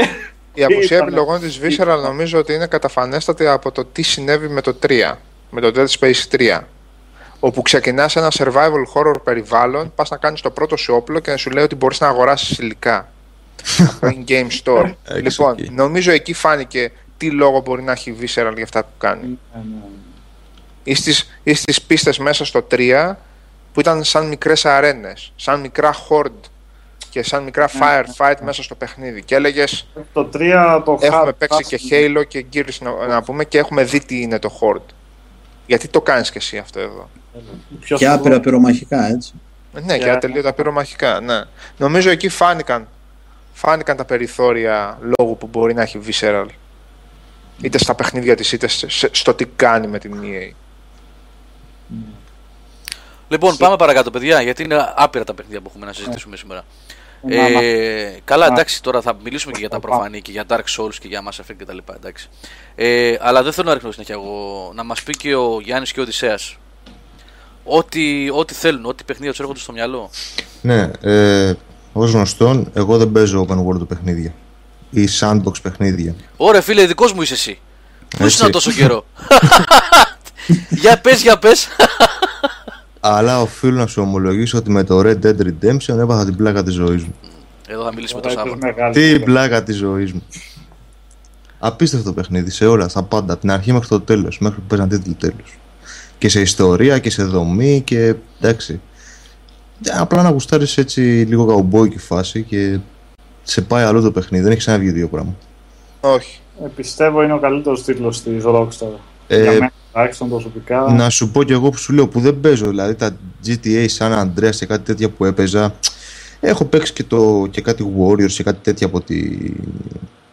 από τη Rockstar. Οκ, όλα ωραία παιχνίδια. Απλά αυτό είναι ένα κλικ παραπάνω από τα πάντα. Για μένα πάντα. Έτσι. Και δεν έχω παίξει GTA 5. Που δεν είμαι φαν. Δεν είμαι φαν γενικά. Απλά ακούω ότι έχει ωραίο story και το έχω στο πρόγραμμα να τα βγεις στο PC. Όχι, δεν έχει καλό story. Καλούς διαλόγους έχει. Και καλά αυτό. Ναι. Εντάξει, το Red Dead Redemption ήταν ένα όριο, μια φαντασίωση τελείως. Ναι. Από την αρχή που ξεκίνησε μέχρι το τέλος, ας πούμε. Δηλαδή, τίποτα. Και μόνο το σκηνικό που σε καβάλω στα λόγια, πας στην Άγρια Δύση, ας πούμε, και δεν θες τίποτα άλλο. Μόνο το σκηνικό που περνάς στο Μεξικό για πρώτη φορά και μπαίνει και το κομμάτι εκείνο το κορυφαίο. Καλά, και το soundtrack ήταν απίστευτο. Ναι, εγώ για το soundtrack διαφωνώ. Το soundtrack δεν το έλεγα. Το soundtrack περίμενε. Το soundtrack ήταν τρομερά ουδέτερο. Απλά σε εκείνο το σημείο του. Ναι, έχει κάποια κομμάτια συγκεκριμένα, αλλά σαν soundtrack είναι περισσότερο ambient παρά soundtrack. Ναι. Περίμενα καλύτερο από τη Rockstar. Περίμενα δηλαδή λίγο πιο πλούσιο πράγμα. Οκ, πάλι σε μορικόνε καταστάσεις θα πήγαινες, αλλά μπορούσε να κάνεις, ρε παιδί μου, μια αντιγραφούλα μορικόνε να δώσεις ένα κλίμα. Πέρα από κομμάτια ή στο Undead Nightmare που έχει. Πώς τα λένε αυτά, ρε Οδυσσέα, έτσι, γκαράζ, έτσι κατάσταση. Zombie garage κατάσταση. Πώς να το πούμε, κάπως έτσι είναι το soundtrack. Πανκο garage κατάσταση. Ναι. Λοιπόν, ναι, στο Undead Nightmare. Στυλ Ταραντίνο, ας πούμε, και έτσι. Ναι, τέτοια φάση, ρε παιδί μου, είναι εκεί πέρα. Ακόμα και αυτό ήταν καλύτερο από του βασικού παιχνιδιού. Αλλά στηριζόταν περισσότερο σε κομμάτια. Δηλαδή το soundtrack, ιδίως όσον αφορά τις ουδέτερες σκηνές, την περιήγηση στο χάρτη και όλα αυτά, είναι τελείως ουδέτερο. Αν χτυπούσαμε και εκεί πέρα, μιλούσαμε για κάτι το οποίο, εντάξει, η Rockstar μετά έπρεπε να βάλει ένα σπίρτο και να κάψει τα γραφεία της, να μην ξαναβγάλει παιχνίδι δηλαδή. Μετά από αυτό. Και το Οδυσσέα, το Undead Nightmare το έχεις παίξει. Το Undead Nightmare δεν το έχω παίξει, όχι. Φίλε, χάνεις μαζί με το Grand Theft Auto 5 μία από τις σπουδαιότερες κοινωνικές πολιτικές αλληγορίες που έχεις δει ποτέ σε gaming. Τώρα άμα το διαφημίσεις έτσι, εντάξει. Πώς το εννοείς, για ποιο πράγμα, δεν ξέρω, εγώ δεν το συμπάθησα, το έπαιξα κάνα 2 ώρες και δεν... Φίλε, έχει...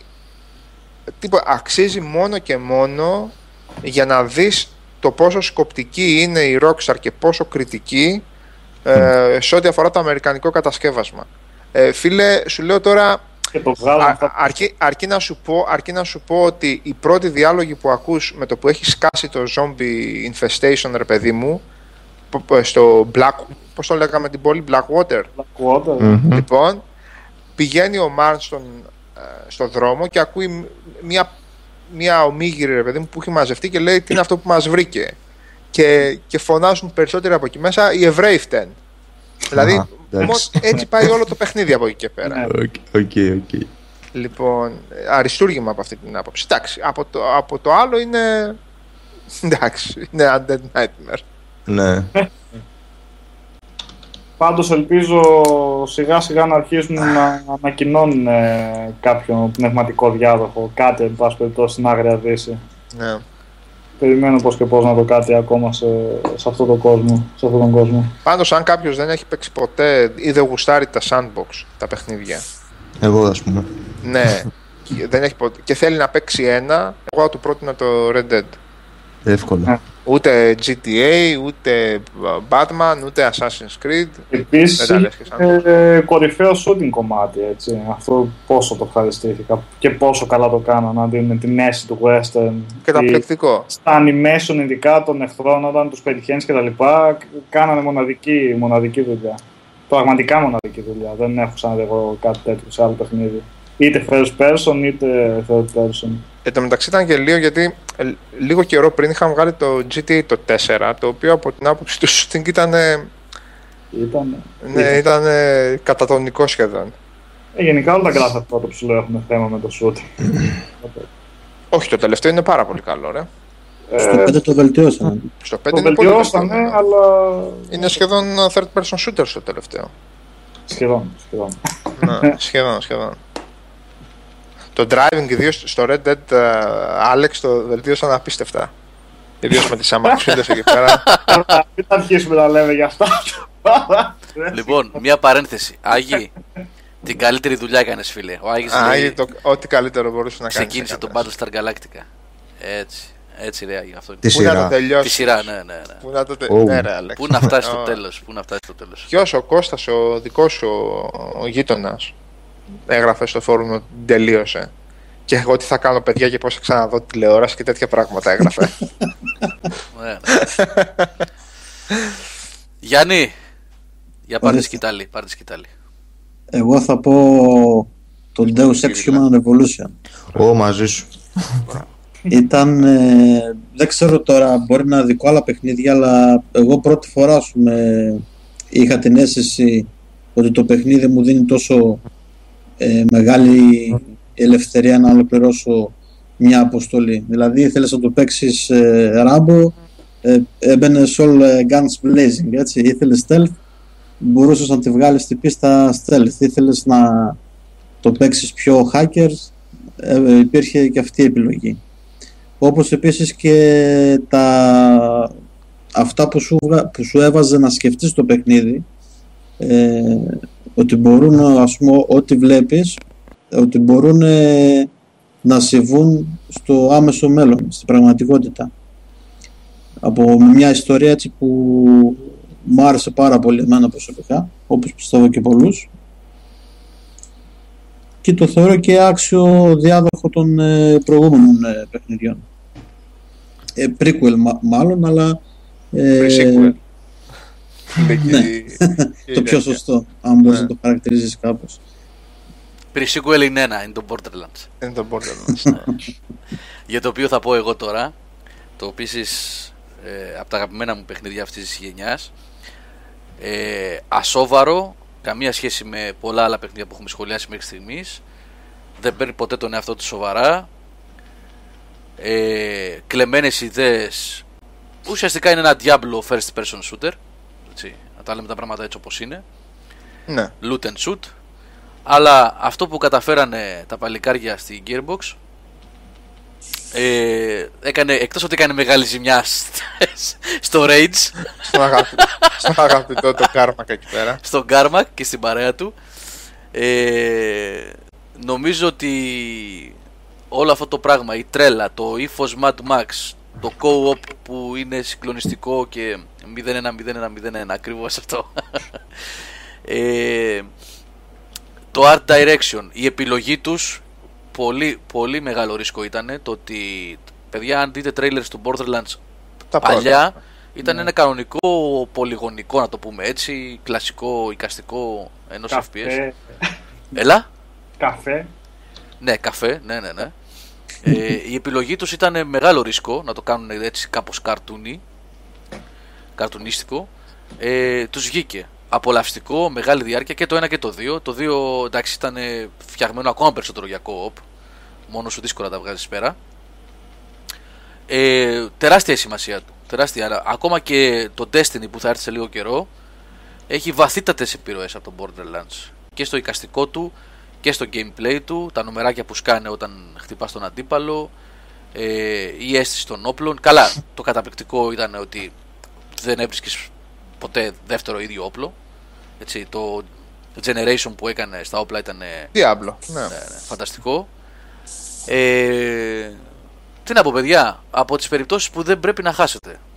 Σας είπα, κρατήστε σημειώσεις για όσα τυχόν και δεν έχετε προσθέσει στη συλλογή σας. Και τώρα όλα αυτά που λέμε, παιδιά, τα βρίσκετε και 2 και 3 και 5 και 8 και 10 ευρώ, έτσι. Μεταχειρισμένα. Ναι, οπότε, τιμές φιλόμαν. Ναι, όλα αυτά τα παιχνίδια που λέμε. Και το Dead Space και το Deus Ex και το Lost Odyssey και το Borderlands και το Red Dead. Και το τι έχουν να σας προσφέρουν δεν περιγράφεται εύκολα. Κάτι διάβασα παραπάνω, μου ξέφυγε τώρα, ήθελα να το σου... Α, ναι, ο Πατάκας 2 μιλάει για Portal 1 και 2. Εντάξει. Εντάξει, παιδιά, ειδικά το Orange Box που έχει μέσα το Half-Life. Το Orange Box έχει βασικά Last Gen και μετά έχει... Ναι, okay, το episode 2 το λες και της γενιάς. Αλλά το... Ναι, το 2 εντάξει. Ναι, το 2 είναι... και εγώ θα το έλεγα ότι είναι ένα συνοθήλευμα, δεν είναι καθαρά σε μια γενιά. Σαφώς. Ναι. Παρ' όλα αυτά δεν πάβει να είναι το καλύτερο value for money πακέτο, έτσι, που κυκλοφόρησε. Όντως, ναι. Και το Portal 2, παιδιά, είναι από τις περιπτώσεις παιχνιδιών που με έκαναν να σκέφτομαι πάρα πολύ παίζοντας. Δηλαδή, εντάξει, δεν έχω και κανένα μαθηματικό μυαλό, το αντίθετο θα έλεγα. Όχι το αντίθετο, στην άλλη άκρη τελείως. Εντελώς στην άλλη άκρη. Αλλά το πόσο σε βάζει με έναν υπέροχο τρόπο σε αυτόν τον τρόπο σκέψης που θέλουν οι developers να σε φέρουν από ένα σημείο και μετά, και αρχίσεις και αντιλαμβάνεσαι το χώρο διαφορετικά και αρχίσεις και βρίσκεις λύσεις εκεί που δεν το περίμενες. Είναι φοβερό, έτσι, το πόσο με έκανε να σκέφτομαι και να βρίσκω μετά πράγματα και να πω αυτό πρέπει να γίνει έτσι και έτσι και έτσι και έτσι. Τι λέει ο Πατάκας, πιο κεφαλικό και πρακτικό παιχνίδι πεθαίνεις, λέει, θα μπορούσε να είναι τεστ ευφυΐας. Αυτό είναι ουσιαστικά. Τεστ ευφυΐας είναι. Το πρώτο πιο πολύ από το δεύτερο όμως, νομίζω. Το πρώτο. Ναι, έτσι έχω την εντύπωση. Για γρίφους και για τους γρίφους. Εντάξει, ίσως επειδή το 2 ήταν πιο μεγάλο και είχε πιο πολύ πράγμα. Έτσι. Ίσως, ναι. Άλλη μεγάλη αξία του πρώτα το 2 ήταν ότι είχε μία από τις καλύτερες δουλειές που έχουν γίνει ποτέ σε φωνή. Αυτός που έδινε δηλαδή τη φωνή του Whitley, πώς τον λέγανε, αυτό που τους ακολουθούσε. Ένα πετάκι που ήταν. Ναι. Καλά, και περί το να πούμε και την Γκλάντος. Και απίστευτο χιούμορ οι διάλογοι μέσα. Και η Γκλάντος, καταπληκτική. Ναι, εννοείται. Λοιπόν, να πάμε τώρα και στο προκείμενο εδώ πέρα, στα βασικά. Να πάμε και στο...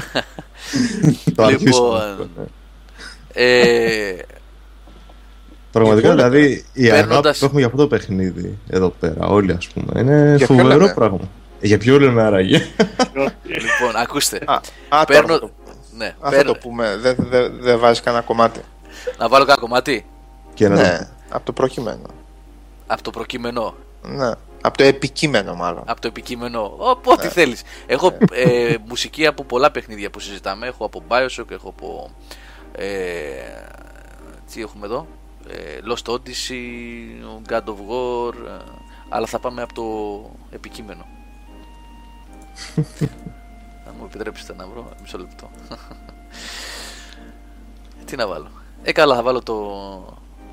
Όχι. Για το Witcher λέμε, βέβαια, έτσι. Όχι. Άσε μας, ρε Οδυσσέα, ποιο Witcher? Τρολ.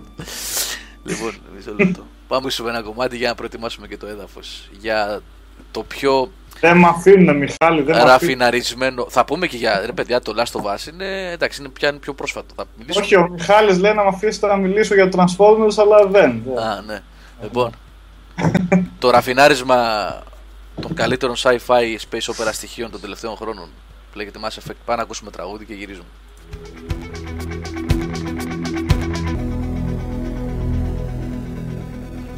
Λοιπόν, συνεχίζουμε εδώ. Είμαστε σε αναδιάρθρωση, σε αναδιάταξη και πάλι. Κάτι ψάχνει ο Καλήφας. Ο Οδυσσέας πήγε για νερό, ξαναγύρισε. Back, ναι. Εδώ είμαστε back.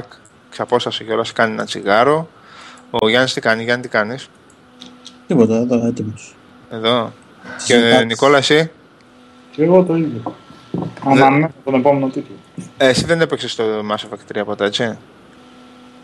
Όχι ακόμα, δυστυχώς. Τι εννοείς ρε φίλε, για εξήγησέ μας λίγο. Τι εννοώ? Ότι ναι, εξήγησέ μας το όλο φαινόμενο, το όλο σκηνικό, ναι. Για κάποιον να προσδιορίσει το λόγο για να corrupt τα saves του Mass Effect του 2 και το 1. Να το ξαναπέζεις από την αρχή, τι καλύτερος λόγος. Κάποια στιγμή θα το κάνω αυτό. Αλλά πια έπιασα άλλα παιχνίδια στα χέρια μου. Και προσπαθώ να βρω. Να, τώρα παραδείγματος χάρη θα μου έρθει το Dark Souls 2. Οπότε δεν έχω βρει ακόμα χρόνο. Βρήκες τώρα παιχνίδι για να κάνεις, πες το, για να έχεις δικαιολογία που δεν ασχολείσαι με το Mass Effect 3, φίλε. Περίμενες μετά από 4 χρόνια για να μας πεις δικαιολογία. Είναι καλή όμως, έτσι. Καλή, αλλά μετά από 4 χρόνια, ρε φίλε. Για πες ρε Γιάννη. Ποια η άποψή σου γενικά για Mass Effect γενικώς? Εντάξει, τώρα όχι με τις κανονικούρες που λέμε εμείς, ντε και καλά το καλύτερο παιχνίδι της γενιάς και γενικά, ρε παιδί μου, τι σου κάτσε από το παιχνίδι? Κοίτα, πόσο αυτό, κάτσε? Όταν είχε πρώτο παρουσιαστεί το 2007, είχε κυκλοφορήσει το πρώτο, αν δεν κάνω λάθος. 7. Ναι, γιατί εγώ το έπαιξα και στο PC. 7-7, οπότε εσύ το έπαιξες 6 μήνες μετά. Άνοιξη του 8. Καλοκαίρι, ναι. Ναι, κάπου εκεί. Ναι. Βλέποντας τα τρέιλερ και ξέροντας και την Bioware, περίμενες κάτι καλό, ρε παιδί μου. Έτσι. Uh-huh. Παίζοντας όμως το πρώτο, σου ήταν στην ουσία σαν να έβλεπα ένα παιδικό όνειρο να γίνεται πραγματικότητα, γιατί αν ιδίως αγαπάς το sci-fi, έτσι, σαν κατηγορία τίτλων, έχεις δει, ας πούμε, και κάποιες σειρές ή σου αρέσουν τα Star Wars, τα Star Trek κτλ, βλέπεις ότι αυτό το πράγμα είναι ένα space opera, έτσι όπως το ονειρεύονται πάρα πολλοί κόσμος. Space opera, έτσι. Ναι. Τώρα πιο ειδικά για τα παιχνίδια μπορώ να πω ότι αυτό που ήταν πιο RPG ήταν το πρώτο, έτσι, αναμφισβήτητα, από τα τρία. Ωστόσο εγώ πιστεύω ότι το 2 είναι το καλύτερο της σειράς, δεν ξέρω αν συμφωνούμε σε αυτό, γιατί εκεί πέρα γιγαντώθηκε το franchise με όλες τις επιλογές και τα έκανε σχεδόν όλα καλύτερα, έτσι, για να μην τα πάρουμε ένα-ένα τώρα. Απλά το 3 λίγο με ξένησε στο ότι πήγε σε ένα πιο action κομμάτι, αλλά συνολικά σαν τριλογία, άμα τη δει κάποιος, πιστεύω ότι ήταν από τα παιχνίδια που άφησαν το στίγμα τους στη γενιά, και αυτό θα το δούμε και στην επόμενη, θέλω να πιστεύω, γιατί περιμένουμε και ένα 4, έτσι. Ναι, το οποίο μόνο concept ξέρουμε, έτσι, από αυτά που είδαμε. Ναι, αλλά in Bioware we trust. Ναι, θέλω να πω ότι απλά βγήκα να μας πούνε ότι εξετάζουν νέους κόσμους, εξετάζουν... Κάτσε να ρωτήσω και τον Οδυσσέα και τον Νίκο. Το αντιμετωπίζετε σαν 3 διαφορετικά παιχνίδια? Σαν, έπαιξα το Mass Effect 1, πάμε στο Mass Effect 2, πάμε στο Mass Effect 3. Για μένα ένα πράγμα είναι όλο ένα σύμπαν. Αυτό δεν το τελείωσες μωρέ τώρα, αμέσως εσύ. Για το 1 και το 2. Για το 1 και το 2, οπότε τα 2 τρίτα του πράγματος. Τώρα ακριβώς. Χωρίς ουρά. Ο γάιδαρος χωρίς ουρά. Ο Καλήφας κάνει ασκήσεις πες το, πώς λέμε, αναπνοής. Όχι, ασκήσεις αναπνοής, κάνει, αρχίζει, ναι, και δεν θα πει τίποτα στο τέλος, να το ξέρετε. Εγώ το βλέπω ένα παιχνίδι, γι' αυτό σας το λέω. Δεν κάθομαι τώρα μετά από τόσα χρόνια να πω το ένα ήταν έτσι, το δύο ήταν έτσι, το τρία ήταν έτσι. Ένα παιχνίδι είναι κατά τη γνώμη. Ένα παιχνίδι, ένα σύνολο, απλά ένα πράγμα. Διαφοροποιείται λίγο στους μηχανισμούς του gameplay. Κυρίως λόγω, εγώ πιστεύω, της απήχησης που έχει στο κοινό. Παρ' όλα αυτά, ρε παιδιά, συνεχίζω να επιμένω ότι αν το βάλεις στο δύσκολο επίπεδο, στο πολύ δύσκολο επίπεδο, Nightmare, αν θυμάμαι καλά, τα λέμε, νομίζω ότι η έννοια του third person, του απλού third person shooter, νομίζω ότι δεν υφίσταται. Insanity, συγγνώμη, Nightmare είναι τα Dragon Age. Insanity, παιδιά, ναι. Nightmare, πάμε, είναι Dragon Age, ναι. Λοιπόν, νομίζω ότι δεν υφίσταται. Οπότε, αν το 3 το πούμε ότι είναι πιο action λόγω της ταχύτητας, κατά κύριο λόγο, έτσι δεν είναι, ρε Γιάννη? Εντάξει, λογικό είναι κιόλας, γιατί κορυφώνεται και η ιστορία, έτσι. Δεν θα μπορούσε δηλαδή. Σε Insanity, ρε φίλε, δεν σώζεσαι με shooting στο 3. Όχι, όχι. Δεν σώζεσαι, πραγματικά δεν σώζεσαι. Όπως και στο 2 δεν σώζεσαι, όπως και στο 1 δεν σώζεσαι. Για μένα αυτό είναι και από τα θετικά του παιχνιδιού. Δηλαδή, μπορεί κάποιος να το παίξει τελείως action από το 1 ακόμα, προσπερνώντας όλους τους διαλόγους κτλ. Χάνοντας όμως και το zoom, ας πούμε έτσι, τον πυρήνα του παιχνιδιού. Ναι. Αλλά μπορεί να το παίξει κάποιος και τελείως σκληροπενικά σαν RPG.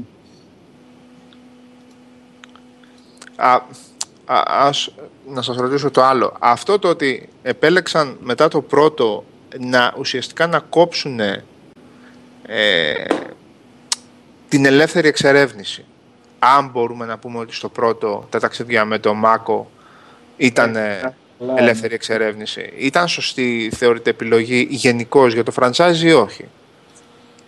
Την εξερεύνηση με τα Μάκο γενικά δηλαδή. Ναι ρε παιδί μου, ότι ουσιαστικά σου κόψαν τον ανοιχτό κόσμο. Σου είπανε ότι okay, έχουμε αυτόν τον μεγάλο κόσμο, αλλά μεγάλα αυτά είναι τα σημεία που θα κάνεις. Το καλύτερο θα ήταν να το εμπλουτίσουν αυτό, γιατί είχε προοπτικές. Αλλά να το κάναν πάλι όπως ήταν στο πρώτο, όχι. Προτιμώ που λείπει. Προτιμώ που είχε απλά την εξερεύνηση των πλανητών έτσι. Ναι, πολύ ξέρει εξερεύνηση. Και δεν θυμάμαι να είχε και κάνα ιδιαίτερο τοπίο. Από ένα σημείο και μετά κούραζε. Ναι.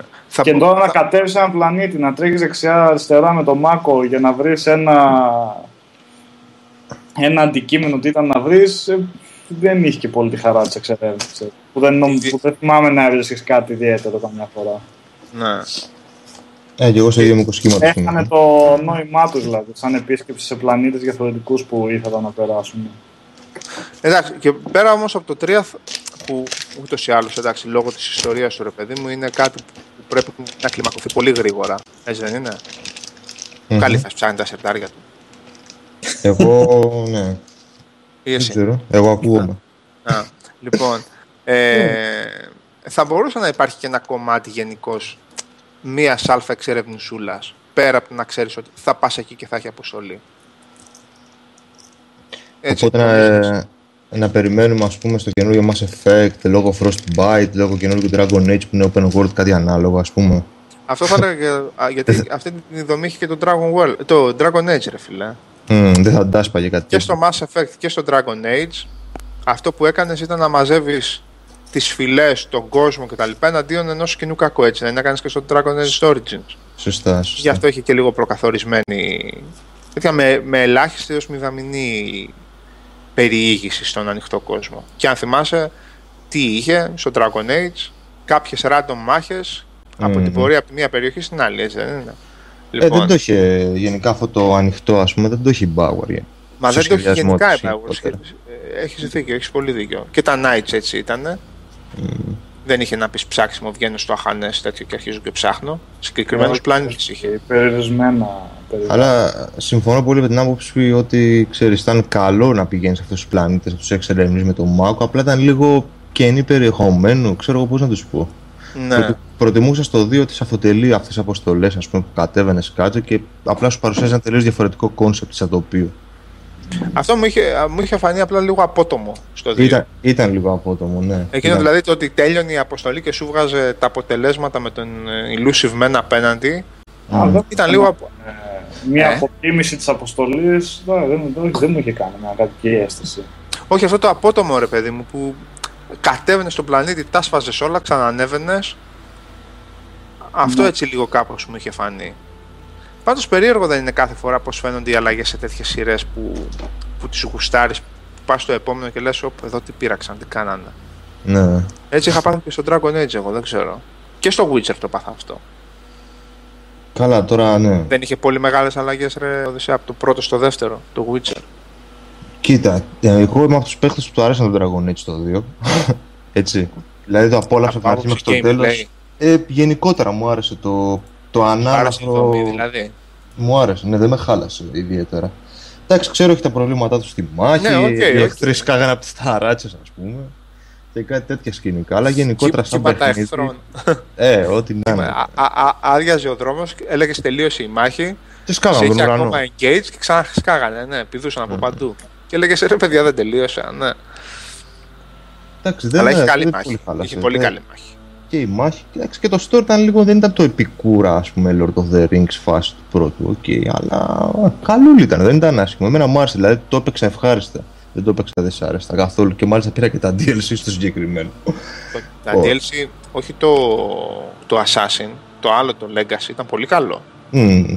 Κάνα καλή δουλειά. Το Legacy ήταν πολύ καλό, πάρα πολύ καλό. Τώρα όσον αφορά τα Witcher, εμένα μου άρεσε το πρώτο παρά το δεύτερο, έτσι. Το πρώτο μου άρεσε περισσότερο γιατί ήταν η εισαγωγή στο σύμπαν βασικά.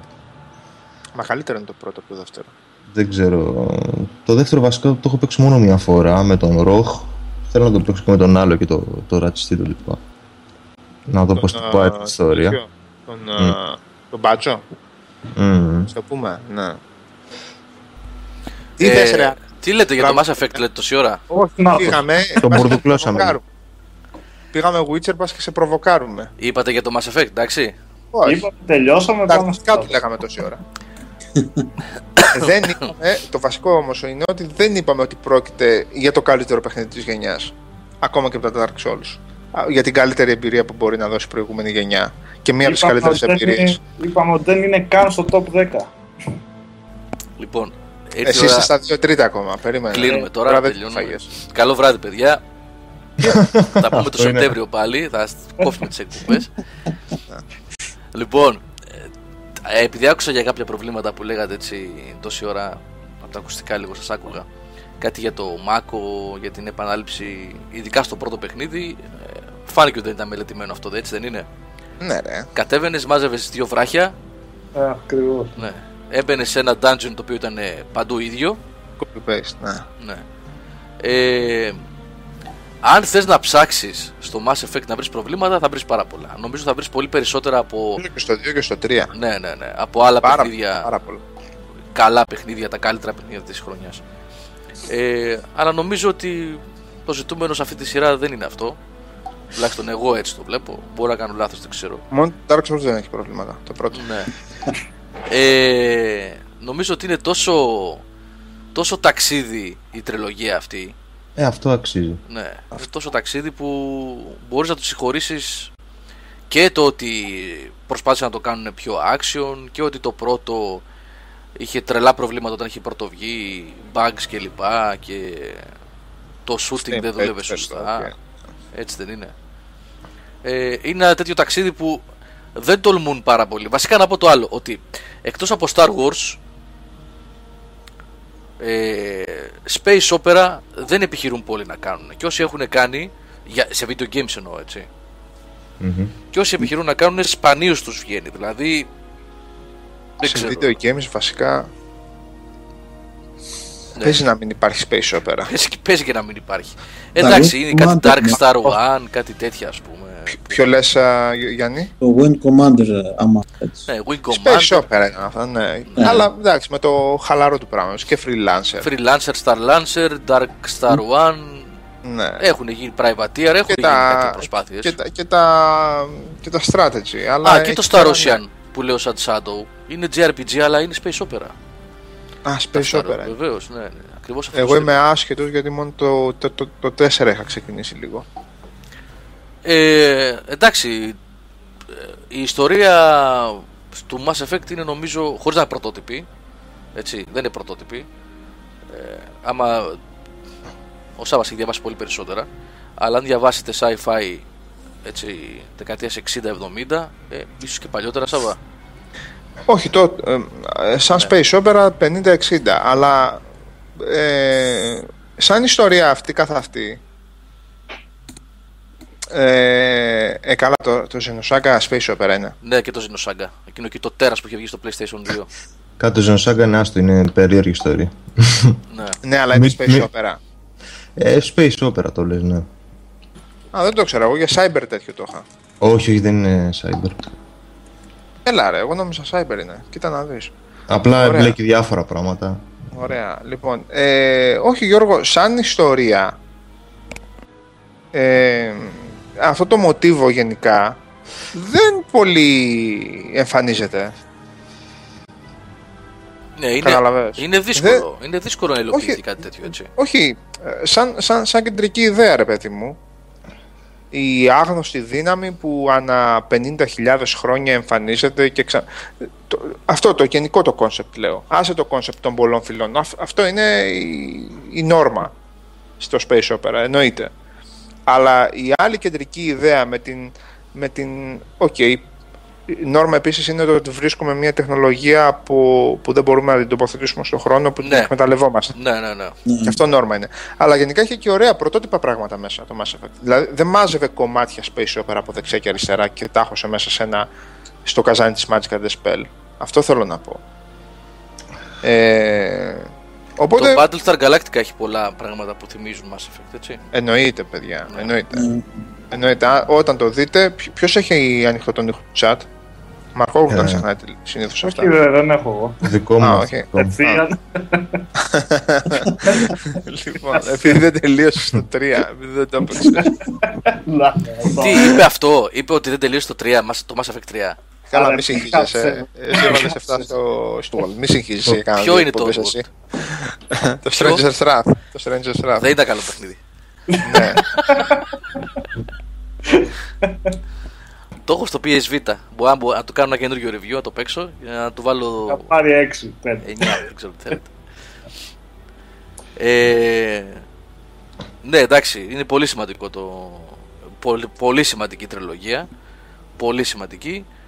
Τη βρίσκεται πολύ φτηνά. Δεν την χάνετε, παιδιά. Είναι παιχνίδι, όχι τριλογία. Παιχνίδι. Είναι ένα. Είναι μια οντότητα. Είναι ένα πράγμα. Με διαφορετικές εποχές. Ένα πράγμα είναι. Ναι. Πρέπει να το δείτε οπωσδήποτε. Ο Άγγελος λέει να κάνω μια ερώτηση. Ποιο είναι το καλό τέλος στο Mass Effect 3, η μεσαία επιλογή? Όλες. Δεν νομίζω ότι υπάρχει καλό τέλος.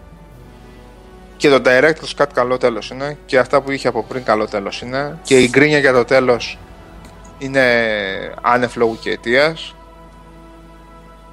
Γιατί γκρίνια στο τέλος μετά από 120 περίπου ώρες gameplay δεν έπρεπε να υπάρχει. Και αν περίμενε κάποιος κανένα ιδανικό τέλος που θα ευχαριστούσε αυτόν αλλά δεν θα ευχαριστούσε τους υπόλοιπους, πάλι μέσα παίζει. Πάλι μέσα πέφτει. Ναι, υπάρχουν κάποιες λίγο διαφορετική εξέλιξη στο τελευταίο cinematic, αλλά επί της ουσίας δεν υπάρχει καλό τέλος. Όχι, μια επεξήγηση. Ναι, σωστό. Και μια επεξήγηση. Ναι. Εν τω μεταξύ, το αστείο με την όλη υπόθεση ήταν ότι βαρούσαν καμπάνες για το πού θα πάει το πράγμα. Και ότι δεν πρόκειται να κάτσει να σου εξηγήσει ένα-ένα το τι είναι το ένα, τι είναι το άλλο και τι θα γίνει από εδώ και πέρα.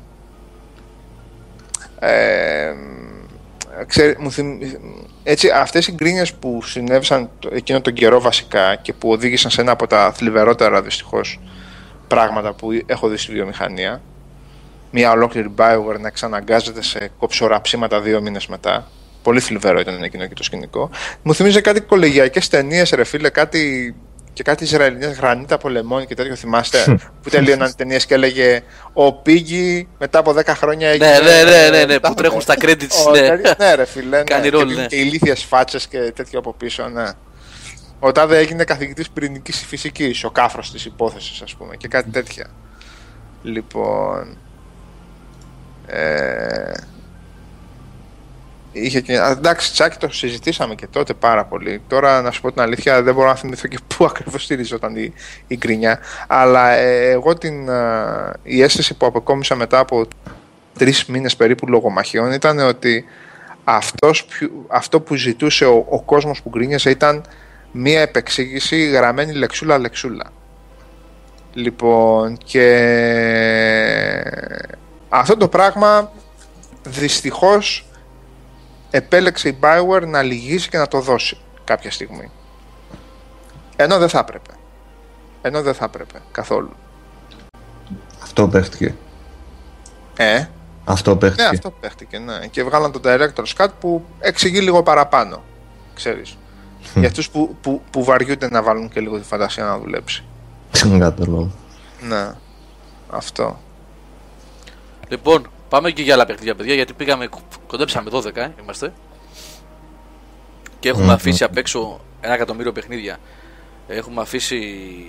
Καλά, θα το συνεχίσουμε, ωραία. Καλά. Ναι, φυσικά μπορούμε να συνεχίσουμε. Ένα Assassin's Creed δεν θα πάμε. Assassin's Creed δεν μπορούμε να... είναι αδύνατο να μην αναφέρεις Assassin's Creed. The Last of Us, δεν μπορείς να μην το αναφέρεις το The Last of Us.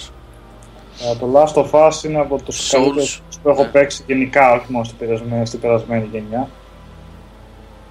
Ναι, το The Last of Us...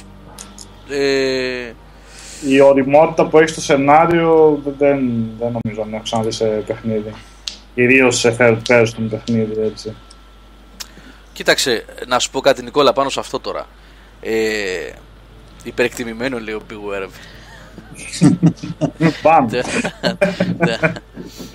Παρόλο που παίζουν λίγο στην αρχή, σε βουτάει από το γιακά με το συναίσθημα. Το κάνει καλά όμως. Ναι, η αλήθεια είναι ότι δεν στο κουνάει στα μούτρα σε όλη τη διάρκεια του παιχνιδιού. Και για κάποια χρόνια μετά, περισσότερο με αυτό το πράγμα που κάνει, που σε άλλα παιχνίδια φθηνό κόλπο, αν με πιάνετε. Ξέρω. Ναι, λοιπόν. Στη συγκεκριμένη περίπτωση βασικά εξηγεί το χαρακτήρα του. Ακριβώς. Κάποια χρόνια μετά. Δηλαδή δεν γυρίζει να κλαψουρίζει ο τύπος δεξιά και αριστερά και να λέει ότι έχασε το κορίτσι μου. Έχει τη σημασία το ακριβώς αυτό για τον άνθρωπο. Νικόλα, τι έγινε, παλεύεις με το μικρόφωνο εσύ? Είναι στον δρόμο, Νικόλας. Στο πρόγραμμα 3 βάλτε, ρε. Είναι στον δρόμο με το μηχανάκι. Ανταποκριτής. Είναι ανταποκριτής. Έλα, Νικόλα, ναι. Είναι ανταποκριτής και έχουν τευλαθεί τα ανεμιστηράκια. Α, οκ. Ανεμιστηράκι ήταν αυτό, γιατί σαν γεννήτρια ακούστηκε. Εμείς τα έχουν τρελαθεί. Τα ανεμιστηράκια τι τρελά να μ' αρέσουν. Τι έλεγα. Με κόψατε. Για τα ανεμιστηράκια του υπολογιστή σου. Για τα ανεμιστηράκια αυτά που είχε υπολογιστεί. Για τύπου... Για τύπου Walking Dead ή άποψη μου. Για τύπου Walking Dead παιχνίδια. Ωραίο το παιχνίδι, μεγάλο κακό το παιχνίδι. Ναι, είναι αρμπής από τις περιπτώσεις που κάνει. Πολύ μεγάλο κακό. Πολύ μεγάλο κακό όμως. Είναι μια περίπτωση που μια εταιρεία έκανε κάτι πολύ καλά, της βγήκε πολύ καλά και μετά βγήκαν όλοι να τα αντιγράψουν και είναι γνωστά αποτελέσματα. Πάντως, παιδιά, αυτό που συνέβη με το πρώτο Walking Dead δεν μπορείς να παραβλέψεις ότι ήταν τεράστια επιτυχία, τεράστια έτσι, μετάδοση συναισθημάτων. Ήτανε, δηλαδή το τέλος του Walking Dead. Τι να σου πω, πρέπει να... Όχι μόνο, και μέχρι το τέλος, όλο το... Όλο. Φοβερούς διαλόγους, φοβερούς χαρακτήρες... Φοβερή γραφή, ατμόσφαιρα... Ακριβώς. Ξεφτύλισε την τηλεοπτική σειρά, έτσι. Ό,τι δεν συμβαίνει στην τηλεοπτική σειρά. Ναι, ξεφτύλισε την τηλεοπτική σειρά, ας πούμε, πολύ απλά. Και τις ευδέσεις που είχε ακόμα για επιλογές, εντάξει, γιατί αρκετές επιλογές ήταν... Απλά υπήρχαν. Μαγικά μόνο επιλογές. Αλλά έστω και αυτό βοηθούσε πάρα πολύ στο να δημιουργήσει την αίσθηση ότι έχουμε αντίκτυπο στην ιστορία σε αυτό που βλέπουμε. Χρονή, αυτό που αναφέρεις Beware of για το Brothers Tale of Two Sons είναι όντως για μένα από τα μικρά πολύ πολύ καλά παιχνίδια αυτής της γενιάς. Εμένα μου είχε αρέσει πάρα πολύ. Ωραίο διαματάκι είναι, αλλά εντάξει, όχι ότι Είχε και κανένα impact? Όχι, όχι, δεν είχε. Ναι, ήταν μια πολύ καλή προσπάθεια. Αλλά ήταν ωραίο, είχε του... πολύ ενδιαφέρουσες. Του arcade, η αποτέλεξη παραγωνίας, εν πάση περιπτώσει, υπάρχουν καλύτερα δείγματα. Υπάρχουν άλλα μάλλον δείγματα που μπαίνουν πιο εύκολα στα καλύτερα παιχνίδια της προηγούμενης γενιάς. Πάντως εγώ αν ξαναδώ παιχνίδι που λέει ότι είναι adventure και σου λέει πάρε αυτό και βάλ το εκεί, δεν είναι θα σπάσουν την αυθονία. Ναι ρε φίλε, αυτό εννοώ. Είπαμε. Αυτό το πράγμα που θέλουμε όλοι να είμαστε Walking Dead στο gameplay, αλλά από εκεί και πέρα, να. Ο Αλέξης δηλαδή που βλέπει πολύ περισσότερα σε αυτό το στυλ. Δεν έχει σχέση τώρα, εντάξει. Ναι. Είμαι σίγουρος του αρέσει πολύ αυτή. Είναι μια ωραία σύμπραξη video game με σειρές, ας πούμε. Δηλαδή είναι σε φίλους και τον δύο, ξέρω εγώ. Ναι, αυτό. Δεν υπάρχει λόγος να μην τα γουστάρεις αυτά τα παιχνίδια, ας πούμε. Ναι. Αλλά η σκάλα και η παλέτα που λέει ο Beware ήταν ένα θέμα στο Last. Ήταν αρκετά θέμα, θα έλεγα. Ναι. Survival kit για το. Ναι. Το Deadpool που θα σου έρθει αύριο λέει τίποτα? Θα το λέγαμε και αυτό είναι στα καλύτερα της χρονιάς. Πες μου πόσο το αγόρασες για να σου πω. Αν το αγόρασες πάνω από 7 ευρώ θα σου πει πολλά. Ναι. Αναγκαστικά. Ναι, άμα είναι διψήφιο το νούμερο. Α, είναι με το. Α, ναι, μωρό. Με το χαρακτήρα των κόμικ, δεν λέτε. Ναι. Είναι πολύ ωραίο γιατί είναι αυτός ο τύπος που σπάει τον τρίτο τοίχο, υποτίθεται, και αναφέρεται στον παίχτη και κάνει πολύ χιούμορ. Αλλά αυτό μέχρι. 25 ευρώ. Με 25 ευρώ έχω πει προχθές 6 JRPG, ρε φίλε. Στο PSN. Δεν άφησα τέλης για τέλης. Τώρα τι. Okay. Ποιο θέλει ο Mayhem να πάρει και. Το έγραψε πιο πάνω, μας ξέφυγε. Μου ξέφυγε εμένα, ναι. Νομίζω το Wet λέει. Α, το Wet. Πόσο? Όχι πάνω από 7 ευρώ. Το Wet στα 5 ευρώ. Στα 3, 5, 7. Μονή αριθμή, ναι, αυτό. Έτσι όπως το είπα ο Νικόλας τώρα, μου θύμισε την κόρη μου, τη μικρή, που έχει μάθει από τους καρπουζάδες που περνάνε και λέει «Ό,τι πάρεις 5 ευρώ». Έτσι λέει, «Ό,τι πάρεις 5 ευρώ». Προσπαθεί να πει και το ρο τώρα, δεν το έχει μάθει καλά ακόμα. Και μόλις ακούει κανένα που περνάει, «Άκου». Βάζει και το χέρι στο αυτή και λέει «Άκου, ό,τι πάρεις 5 ευρώ». Έτσι λέει. Έτσι.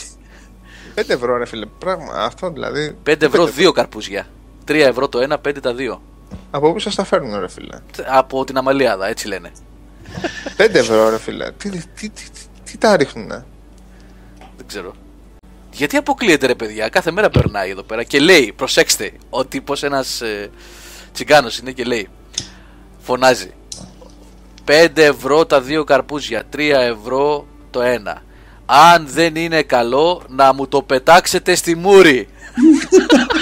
Δεν μπορώ να πω, είναι πουλάει. Ναι, δεν ξέρω, μπορεί να τα έχει κλέψει. 3 ευρώ το καρπούζι. Ναι. Δηλαδή θα σου βγάλει 12 κιλά καρπούζι και θα σου πει 3 ευρώ. Μικρά είναι ακόμα, δεν έχουν βγει τα πολύ μεγάλα. Πώς δεν έχουν βγει? Στην τριφυλία, να πούμε, εδώ και 4 μήνες βγάζουν καρπούζια. Τι δεν έχουν βγει τα πολύ μεγάλα? Τι περιμένει να πάει για μπάνια? Τον Αύγουστο είναι τα τέρατα που είναι 15 κιλά. Μύγες, κολλιός και καρπούζια. Επιθετικό μάρκετινγκ ο καρπούζας. Να μου το κολλήσετε στη μούρη. Όλοι οι Βαγγέλιδες λέει το μεταξύ. Ναι, όλοι οι Βαγγέλιδες. Εμείς έχουμε και τον Τζίμι. Πώς το λέει ο Γλίκας? Τα καρπούζια του Τζιμάκου είναι όλα μέλι. Τέλειος.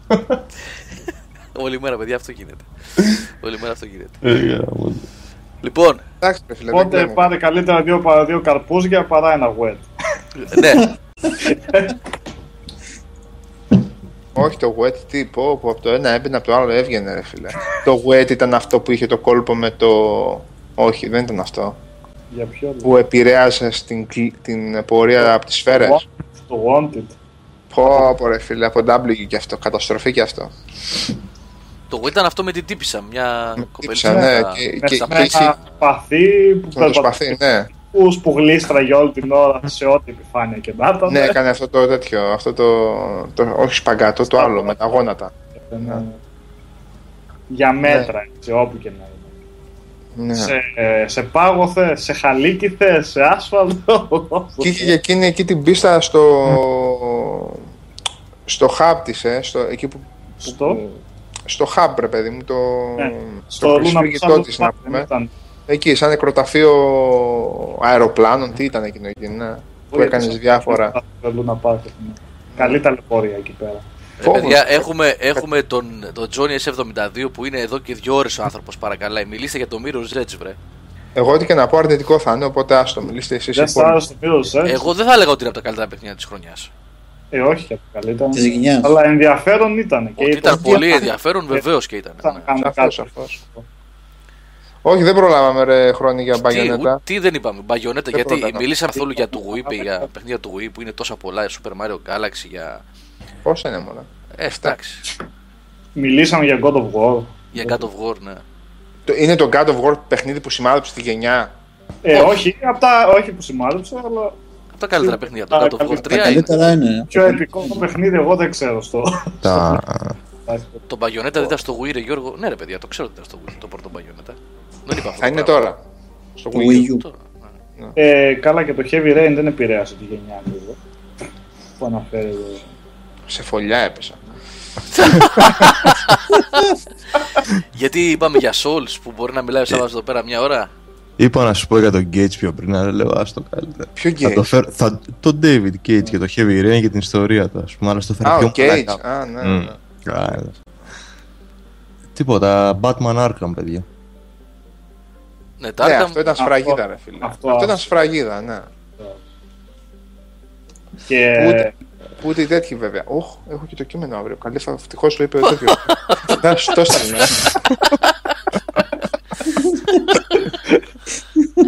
Τι κείμενο? Για το Arkham Knight. Preview από την E3. Α, preview. Είπαμε, θα έχει previews μέχρι να πάει στην Gamescom. Παιδιά, και επικεντρώνουμε στα hands-on. Το ξανά πάμε έτσι. Δεν κάθομαι να περιγράφω τρέιλερ που ετοιμαζόμουν να κάνω preview το Metal Gear. Και βγήκε μία ώρα βίντεο. Και είχε σκάσει το βίντεο που έβλεπα εγώ. Και έκανε ο άλλος ότι παίζει. Και στην Ιαπωνία και στην Αμερική ήταν τα ίδια βίντεο εντωμεταξύ. Δεν έπαιζε στα αλήθεια, αποκλείεται. Ωραία. Ρε φίλε, εγώ μάλλον ήξερα να το παίζει πολύ καλά και φαινόταν. Ναι, εγώ το χάψα μια φορά κανονικά. Ναι. Αλλά. Είδες πόσα πολλά είναι, ρε. Γιατί είπαμε Skyrim και Oblivion. Δεν είπαμε. Είπαμε Metal Gear Solid. Metal Gear Solid 4.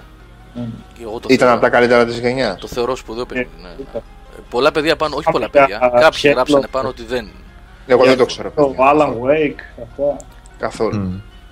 Όχι, ρε, αφήσαμε πολλά έξω. Αφήστε και μου φαίνεται θα συνεχίσουμε. Ναι, μου φαίνεται θα συνεχίσουμε. Είχα εγώ καμιά οψκουρίλα. Καλά, εγώ από οψκουρίλες είμαι 0, τίποτα. Darksiders. Αυτό εγώ το συμπάθησα. Εγώ το 2 δεν το έπαιξα ακόμα, ρε Γιάννη. Το πρώτο το θεωρώ παιχνιδούμπα. Να πω την αλήθεια. Ναι, και εμένα. Το πρώτο, και εγώ το πρώτο έχω παίξει. Το δεύτερο δεν το έχω κουμπίσει ακόμα. Πού να πιάσουμε και τα indie, δηλαδή. Εντάξει, εκεί είναι όλη η ολόκληρη ιστορία και κατηγορία. Έχει Limbo, έχει πολύ πράγμα. Εκεί άλλη θεματική είναι μάλλον. Αυτό όμως θέλει να κάνετε δουλειές που τα ξέρετε για να σημειώνουμε και εμείς τίποτα. Από πίσω. Έχει πολύ πράγμα. Θυμάμαι μια δόση που μου είχε στείλει το. Το Mark of the Ninja ο Καλήφας. Έχουν παιχνιδάρα, απίστευτο. Φοβερό παιχνίδι. Και κορυφή χειρισμό, κορυφαίο είχε και το stealth πολύ καλό. Πόρε, γιατί καταλήγουμε σε κάθε εκπομπή να καίν τα δάχτυλά μου όταν τελειώνουμε και να λέω «ΟΚ, δεν έχω πάλι παίξει τίποτα, πέρασε μια εβδομάδα, πάλι δεν άγγιξα τίποτα, ο μπούφος». Ναι, πακέτο είναι αυτό. Ναι, ρε φίλε, τι πράγμα. Αφού τερματίζεις 6 φορές το κάθε Mass Effect, πού να προλάβεις τα υπόλοιπα. Αν τερματίζεις το Mass Effect 6 φορές το κάθε ένα, έχεις καλυφθεί, δεν χρειάζεται να παίξεις τίποτα άλλο. Και για την επόμενη γενιά. Και για την επόμενη γενιά. Μπορείς να μην αγοράσεις Xbox One PS4. Είσαι καλυμμένος. Εκτός αν βγει update HD, ας πούμε, η τριλογία, τότε να πάρεις μια κονσόλα, να παίξεις το Mass Effect. Έτσι είναι, ρε πατάκα, έτσι είναι, ακριβώς. Έτσι. Ναι, εγώ κάθε φορά έτσι. Να, τώρα έχω τον άλλον να πούμε ο Αλέξ με τσιτώνει εκεί πέρα. Έχουμε εδώ το προγραμματισμό μας με τσιτώνει με τον Divinity. Ο Άλεξ το έχει αναλάβει τον Divinity. Ναι, αλλά δεν το προλάβει. Θέλει να πάει για μπάνια. Να δω ποιος θα το κάνει μετά. Λιώσε, Άλεξ, λιώσε. Εν τω μεταξύ, Οδυσσέα τα παλιά τα έχεις παίξει, τα Divine και Beyond. Ναι, τα έχω παίξει. Τα έχεις παίξει. Το Divinity 2, εκείνο το Action RPG, το τέτοιο. Όχι. Λοιπόν, εγώ ρε φίλε, είχα κάτσει και το είχα παίξει ο Θεός το 360. Αχα. Με πολύ πρόβλημα γενικώς. Αλλά συνολικά αυτό που είχαν κάνει τα παιδιά ήταν πολύ αξιόπρεπες. Είχε πολλά προβλήματα, αλλά είχε πολύ υλικό ρε φίλε. Ήταν 50 ώρες παιχνίδι. Όχι 50, εντάξει, μην είμαι υπερβολικός, 40. Εμένα 55. Με ψήνει τώρα να το τσιμπήσω από Steam. Δηλαδή διαβάζω απίστευτα πράγματα για τον τίτλο. Δεν ξέρω, θα δούμε. Έτσι λένε τώρα. Ναι, θέλω να το δω οπωσδήποτε αυτό. Λοιπόν, παιδιά, θα πούμε περισσότερα στην επόμενη εκπομπή. Που δεν ξέρω. Οι γνώσεις να ετοιμάζουν και για Ίνδια και για τέτοια πράγματα. Ναι, είναι πάρα πολλά. Δεν χωράνε σε μια εκπομπή. Δεν χωράνε. Δηλαδή, θα προσπαθήσουμε να μήπως κάνουμε και αυτή τη βδομάδα ένα δεύτερο συμπληρωματικό ή την επόμενη Δευτέρα θα δούμε πώς θα πάει. Θα δούμε. Και χρωστάμε κιόλας και τα άλλα θεματικά που έχουμε πει για μουσικές και βιβλία, έτσι. Να δούμε πότε θα γίνουν αυτά. Τον Αύγουστο, εμείς και άλλοι 10 άνθρωποι θα ακούνε. Μια μικρή παρέα θα είμαστε. Ναι. Συνεδρία. Ναι. Λοιπόν, να κλείσουμε. Ούτε τα μισά δεν είπαμε. Ποια μισά, ούτε τα μισά δεν είπαμε. Τι, Ελένου Άρ δεν είπαμε, Dishonored δεν είπαμε. Ναι, είναι πάρα πολλά. Έχει ακόμα παιχνίδια. Εντάξει, είπαμε ξεστή. Νομίζω ότι έγινε συνειδητά. Πολύ κανονικούρες, ρε φίλε. Ναι. Συνειδητά αυτό το πράγμα γιατί θέλαμε να μιλήσουμε και για το κάθε παιχνίδι λίγο και όχι απλά να βγάλουμε λίστες. Ναι. Δηλαδή, όσο και αν γουστάρεις, ας πούμε, όσο και αν γουστάρουμε όλοι να θεωρούμε πλέον μία νόρμα και μία κλεισαδούρα τα Assassin's Creed. Η Ubisoft δημιούργησε σε αυτή τη γενιά, πρόλαβε και δημιούργησε ένα σύμπαν και έδωσε τόσο υλικό για αυτό το σύμπαν, ακόμα κι αν ήταν άνισο σε περιπτώσεις. Που ρε φίλε, ήθελες 4 ολόκληρες εταιρείες να βγάζουν παιχνίδια για να το καλύψουν. Και μεταξύ αυτών έδωσε και πολύ καλά παιχνίδια. Δηλαδή έδωσε το 2, το οποίο ήταν πάρα πολύ καλό, έδωσε το Revelations, το οποίο ήταν πάρα πολύ καλό. Οπότε. Έδωσε το 3, που ήταν πάρα πολύ καλό. Αριστούργημα. Το Black Flag, που ήταν πολύ διαφορετικό, αλλά πολύ καλό επίσης. Λοιπόν, έχει δώσει πολύ υλικό τώρα, την άλλη. Και έχει δημιουργήσει ένα franchise που περιμένεις στο επόμενο. Δηλαδή και ψιλομαπέξανε. Έχει και μια ποιότητα η Ubisoft σε αυτό. Δεν το συζητάμε. Ακόμα και το 3 δηλαδή που είχε τα θέματα που είχε. Εκτός από το Liberation δηλαδή που ήταν, μιλάμε ύφολα για τους PS Vita players. Μιλάμε χαρά σε αυτούς που δώσανε τα 40 ευρώ και το πήρανε τότε που βγήκε. Συγχαρητήρια. Και μετά κυκλοφορούσε σε PSN και Xbox Live με. Ωραία, ήμουν να το σκεφτόμουν να το πάρω, να μην το πάρω. Δεν υπάρχει λόγος, πραγματικά ρε φίλε. Ξαναπαίξε το 2, να σου πω τώρα. Δεν υπάρχει λόγος. Δεν υπάρχει λόγος. Κάνω logout από το Wildstar, δεν μπορώ να λέω ήλιος. Τόση ώρα έπαιζε ότι σας εντάξει, όλη τη διάρκεια. Είναι dual function. Όχι, αλλά dungeons. Αλλά έδωσε ένα σύμπαν, παιδί μου, έδωσε ένα πράγμα, έδωσε ένα full πράγμα. Και σε σημεία έχει κάνει και.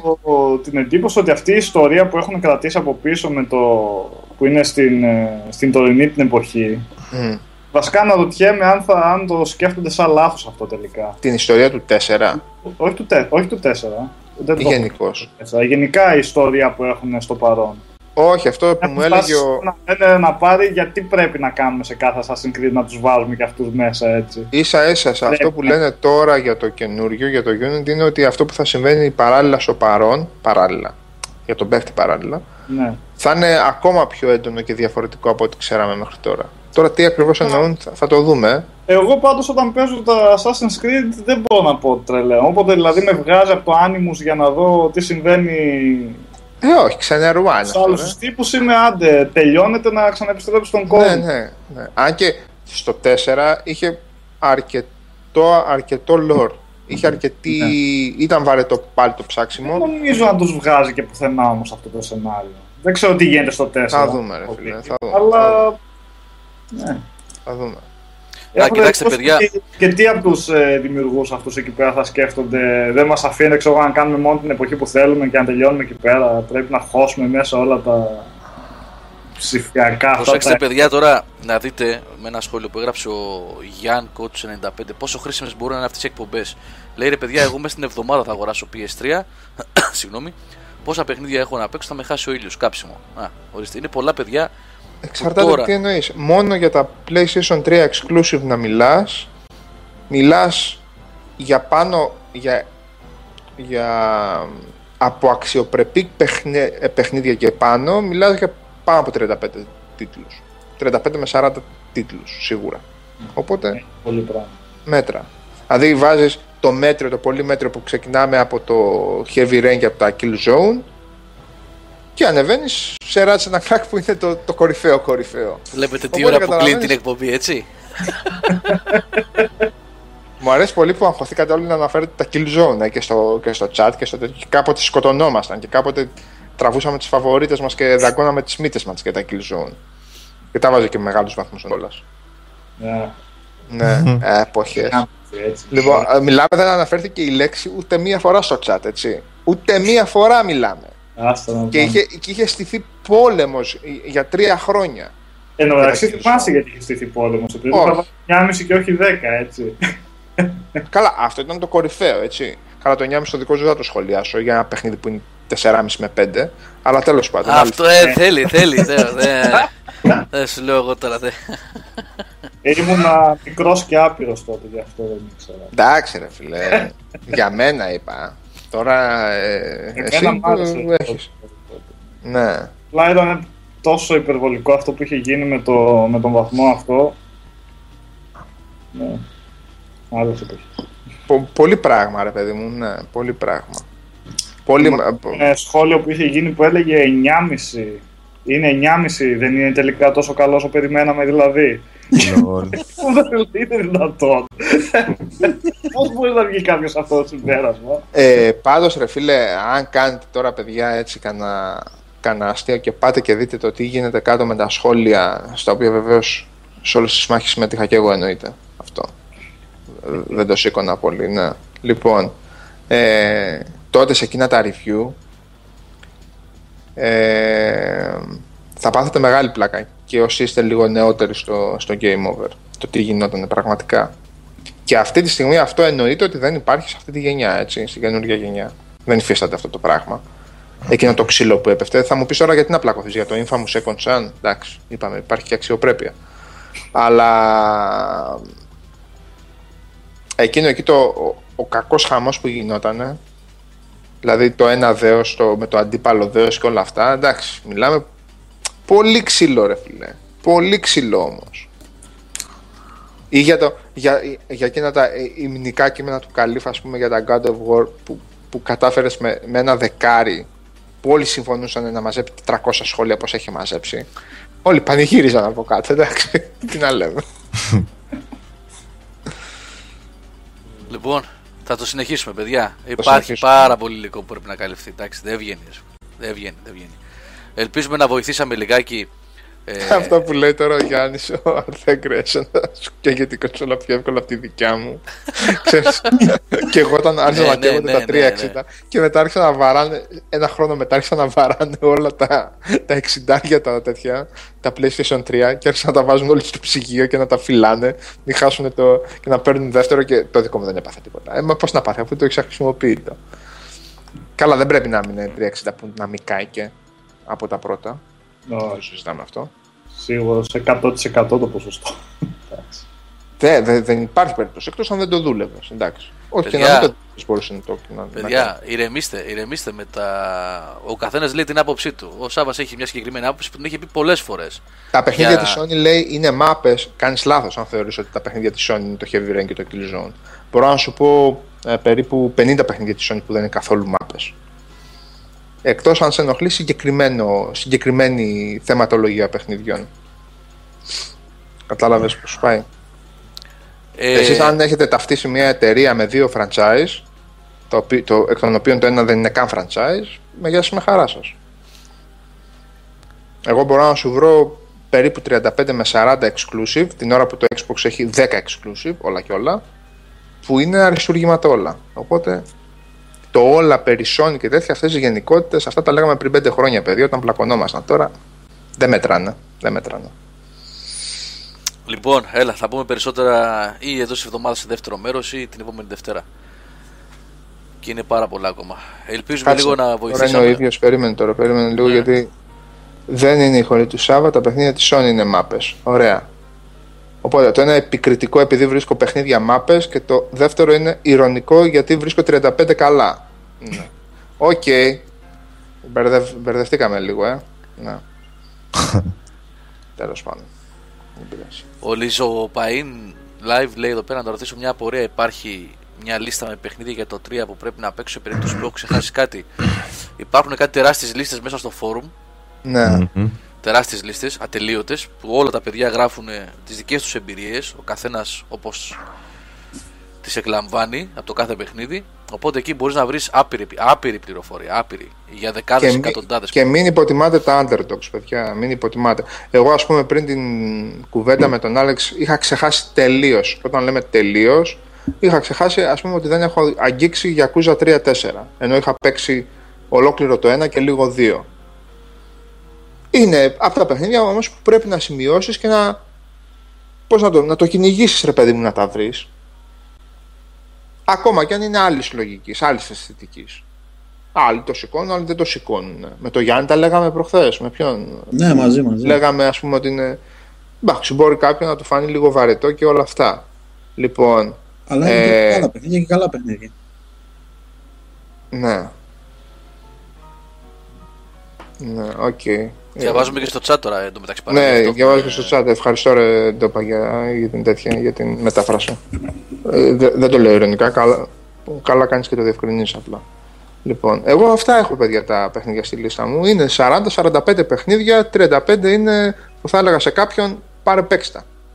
Και είναι και κάποια που δεν έχω παίξει, οπότε δεν έχω άποψη. Π.χ. τα JRPG που πήρα που είναι αποκλειστικά για PlayStation 3 προχθές, δεν τα ξέρω. Δεν τα ξέρω, τι να πω, τα ξέρω.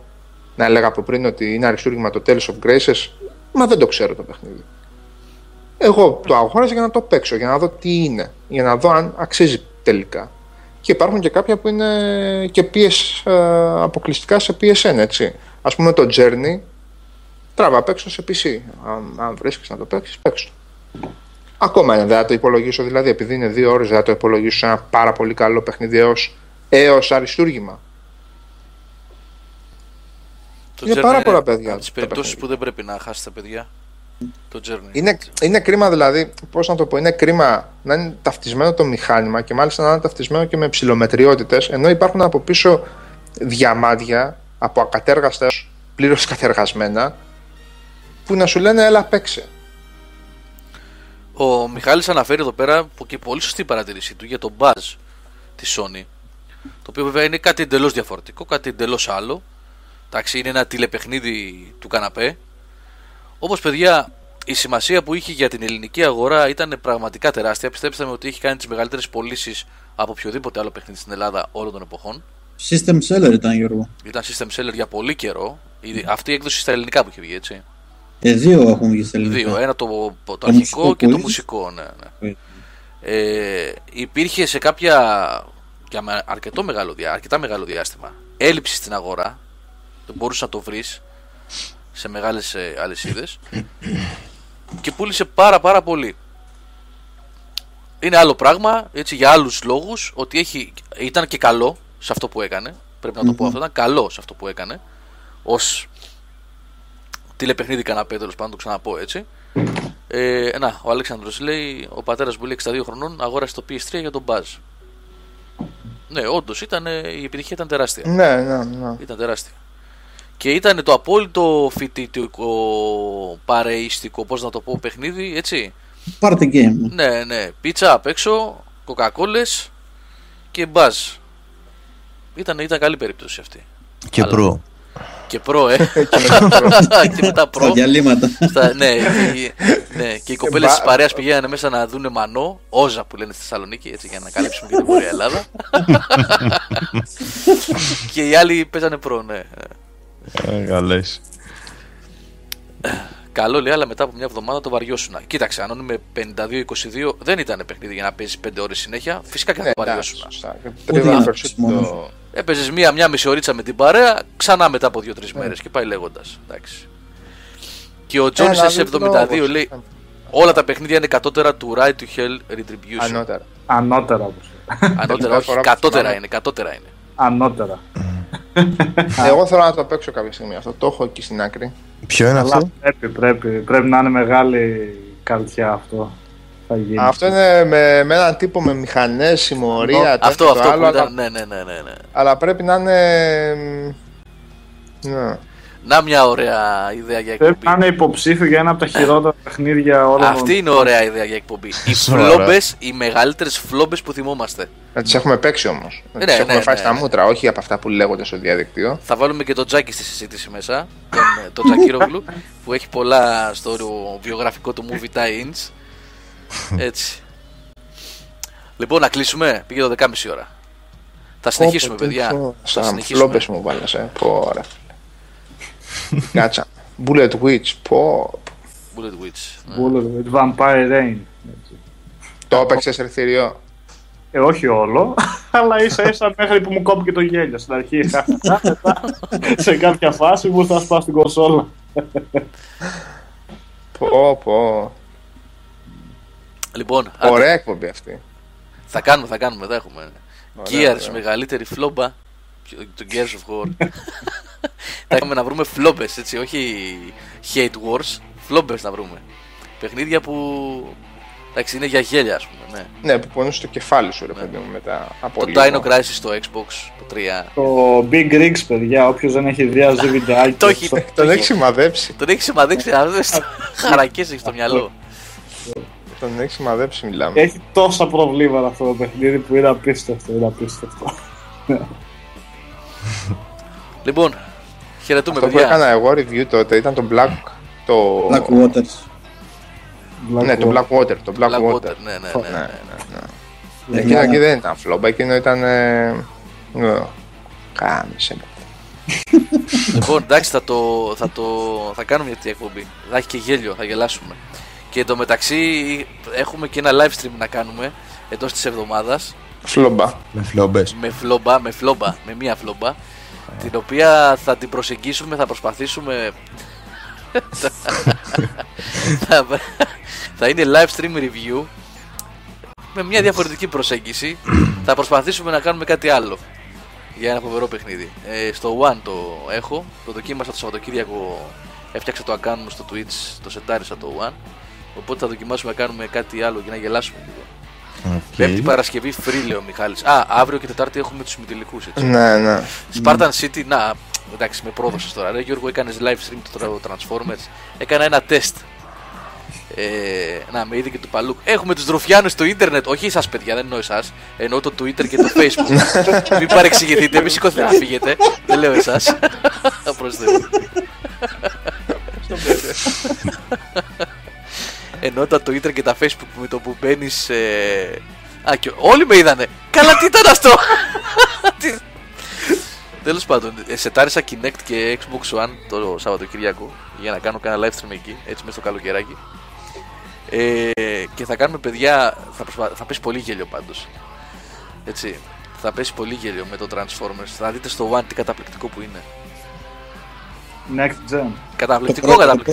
Πρώτο πραγματικό Next Gen. Αλλά δεν μιλάμε για απλό gameplay. Είπαμε, θα προσεγγίσουμε το concept. Ναι, στέλνει mail του Twitch, λέει ο Αλέξανδρος. Ναι, όντως. Το concept των γιγάντιων ρομπότ που έχουν ταξιδέψει από έναν μακρινό πλανήτη. Έτσι, πώς δεν ανεβαίνουν ένα πεζούλι.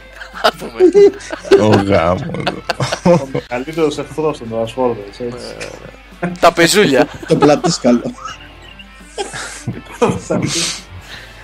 Απίθανα πράγματα. Λοιπόν, εγώ τώρα ψάχνω να βρω οπωσδήποτε το Xena Warrior Princess στο PlayStation 2. Xena Warrior Princess. Ναι, που πρότεινε ο Sad Shadow. Για τεράστια φλόμπα. Πω, το θέλω πολύ. Καλά, στο PlayStation 2 είχε άπειρα. Ήταν και το Charlie's Angels στο PlayStation 2 που ήταν επικό. Γιατί μου βγάζει PSX όμως? Τότε είναι PSX. Είναι τέτοιο, είναι PS1. PlayStation 1, ήταν και Ζήνα. Φαντάζομαι ότι θα είναι αυτό. Το Charlie Changers, όχι ότι κανένας. PlayStation 2 ή PlayStation 1 ήταν αυτό. Εγώ το Dukes έχω δει. Α, το Dukes, καλά ήταν και αυτό. Απαλευδάν τελείως, απέκταμπλ, μα τελείωσε όμως. Και ένα άλλο που είχε βγει με τον... αυτοκίνητα. Με αυτό το κλασικό το δίδυμο μωρέο, Ben Stiller με τον άλλον. Στάσκι και πω πω ρε φίλε, το κεφάλι. Στάσκι και Χάτς. Πω. Λοιπόν, ωραία, θα την κάνουμε και αυτή την εκπομπή, θα έχει γέλιο με τις φλόμπες της γενιάς. Αλλά πρώτα όμως θα κλείσουμε όσο μπορεί να κλείσει, έτσι, ο κύκλος των καλύτερων παιχνιδιών 360, PlayStation 3 και Wii. Για Wii το αδικήσαμε το Wii σήμερα, γιατί έχει έστω και 10-15, έχει πολύ δυνατό. Πώς να είναι χειμώνα, πώς να είναι. Λοιπόν, παιδιά, χαιρετούμε. Ευχαριστούμε πάρα πολύ για την παρέα. Θα τα πούμε καλά, σίγουρα εντός της εβδομάδας με live stream Transformers. Και θα δούμε πώς θα γίνει να ολοκληρώσουμε την εκπομπή με ένα ακόμα 2-2,5 ώρο με τα καλύτερα παιχνίδια. Αυτά λοιπόν. Καλό βράδυ σε όλους. Να είστε όλοι καλά, παιδιά. Καληνύχτα, παιδιά. Καληνύχτα, παιδιά. Καληνύχτα.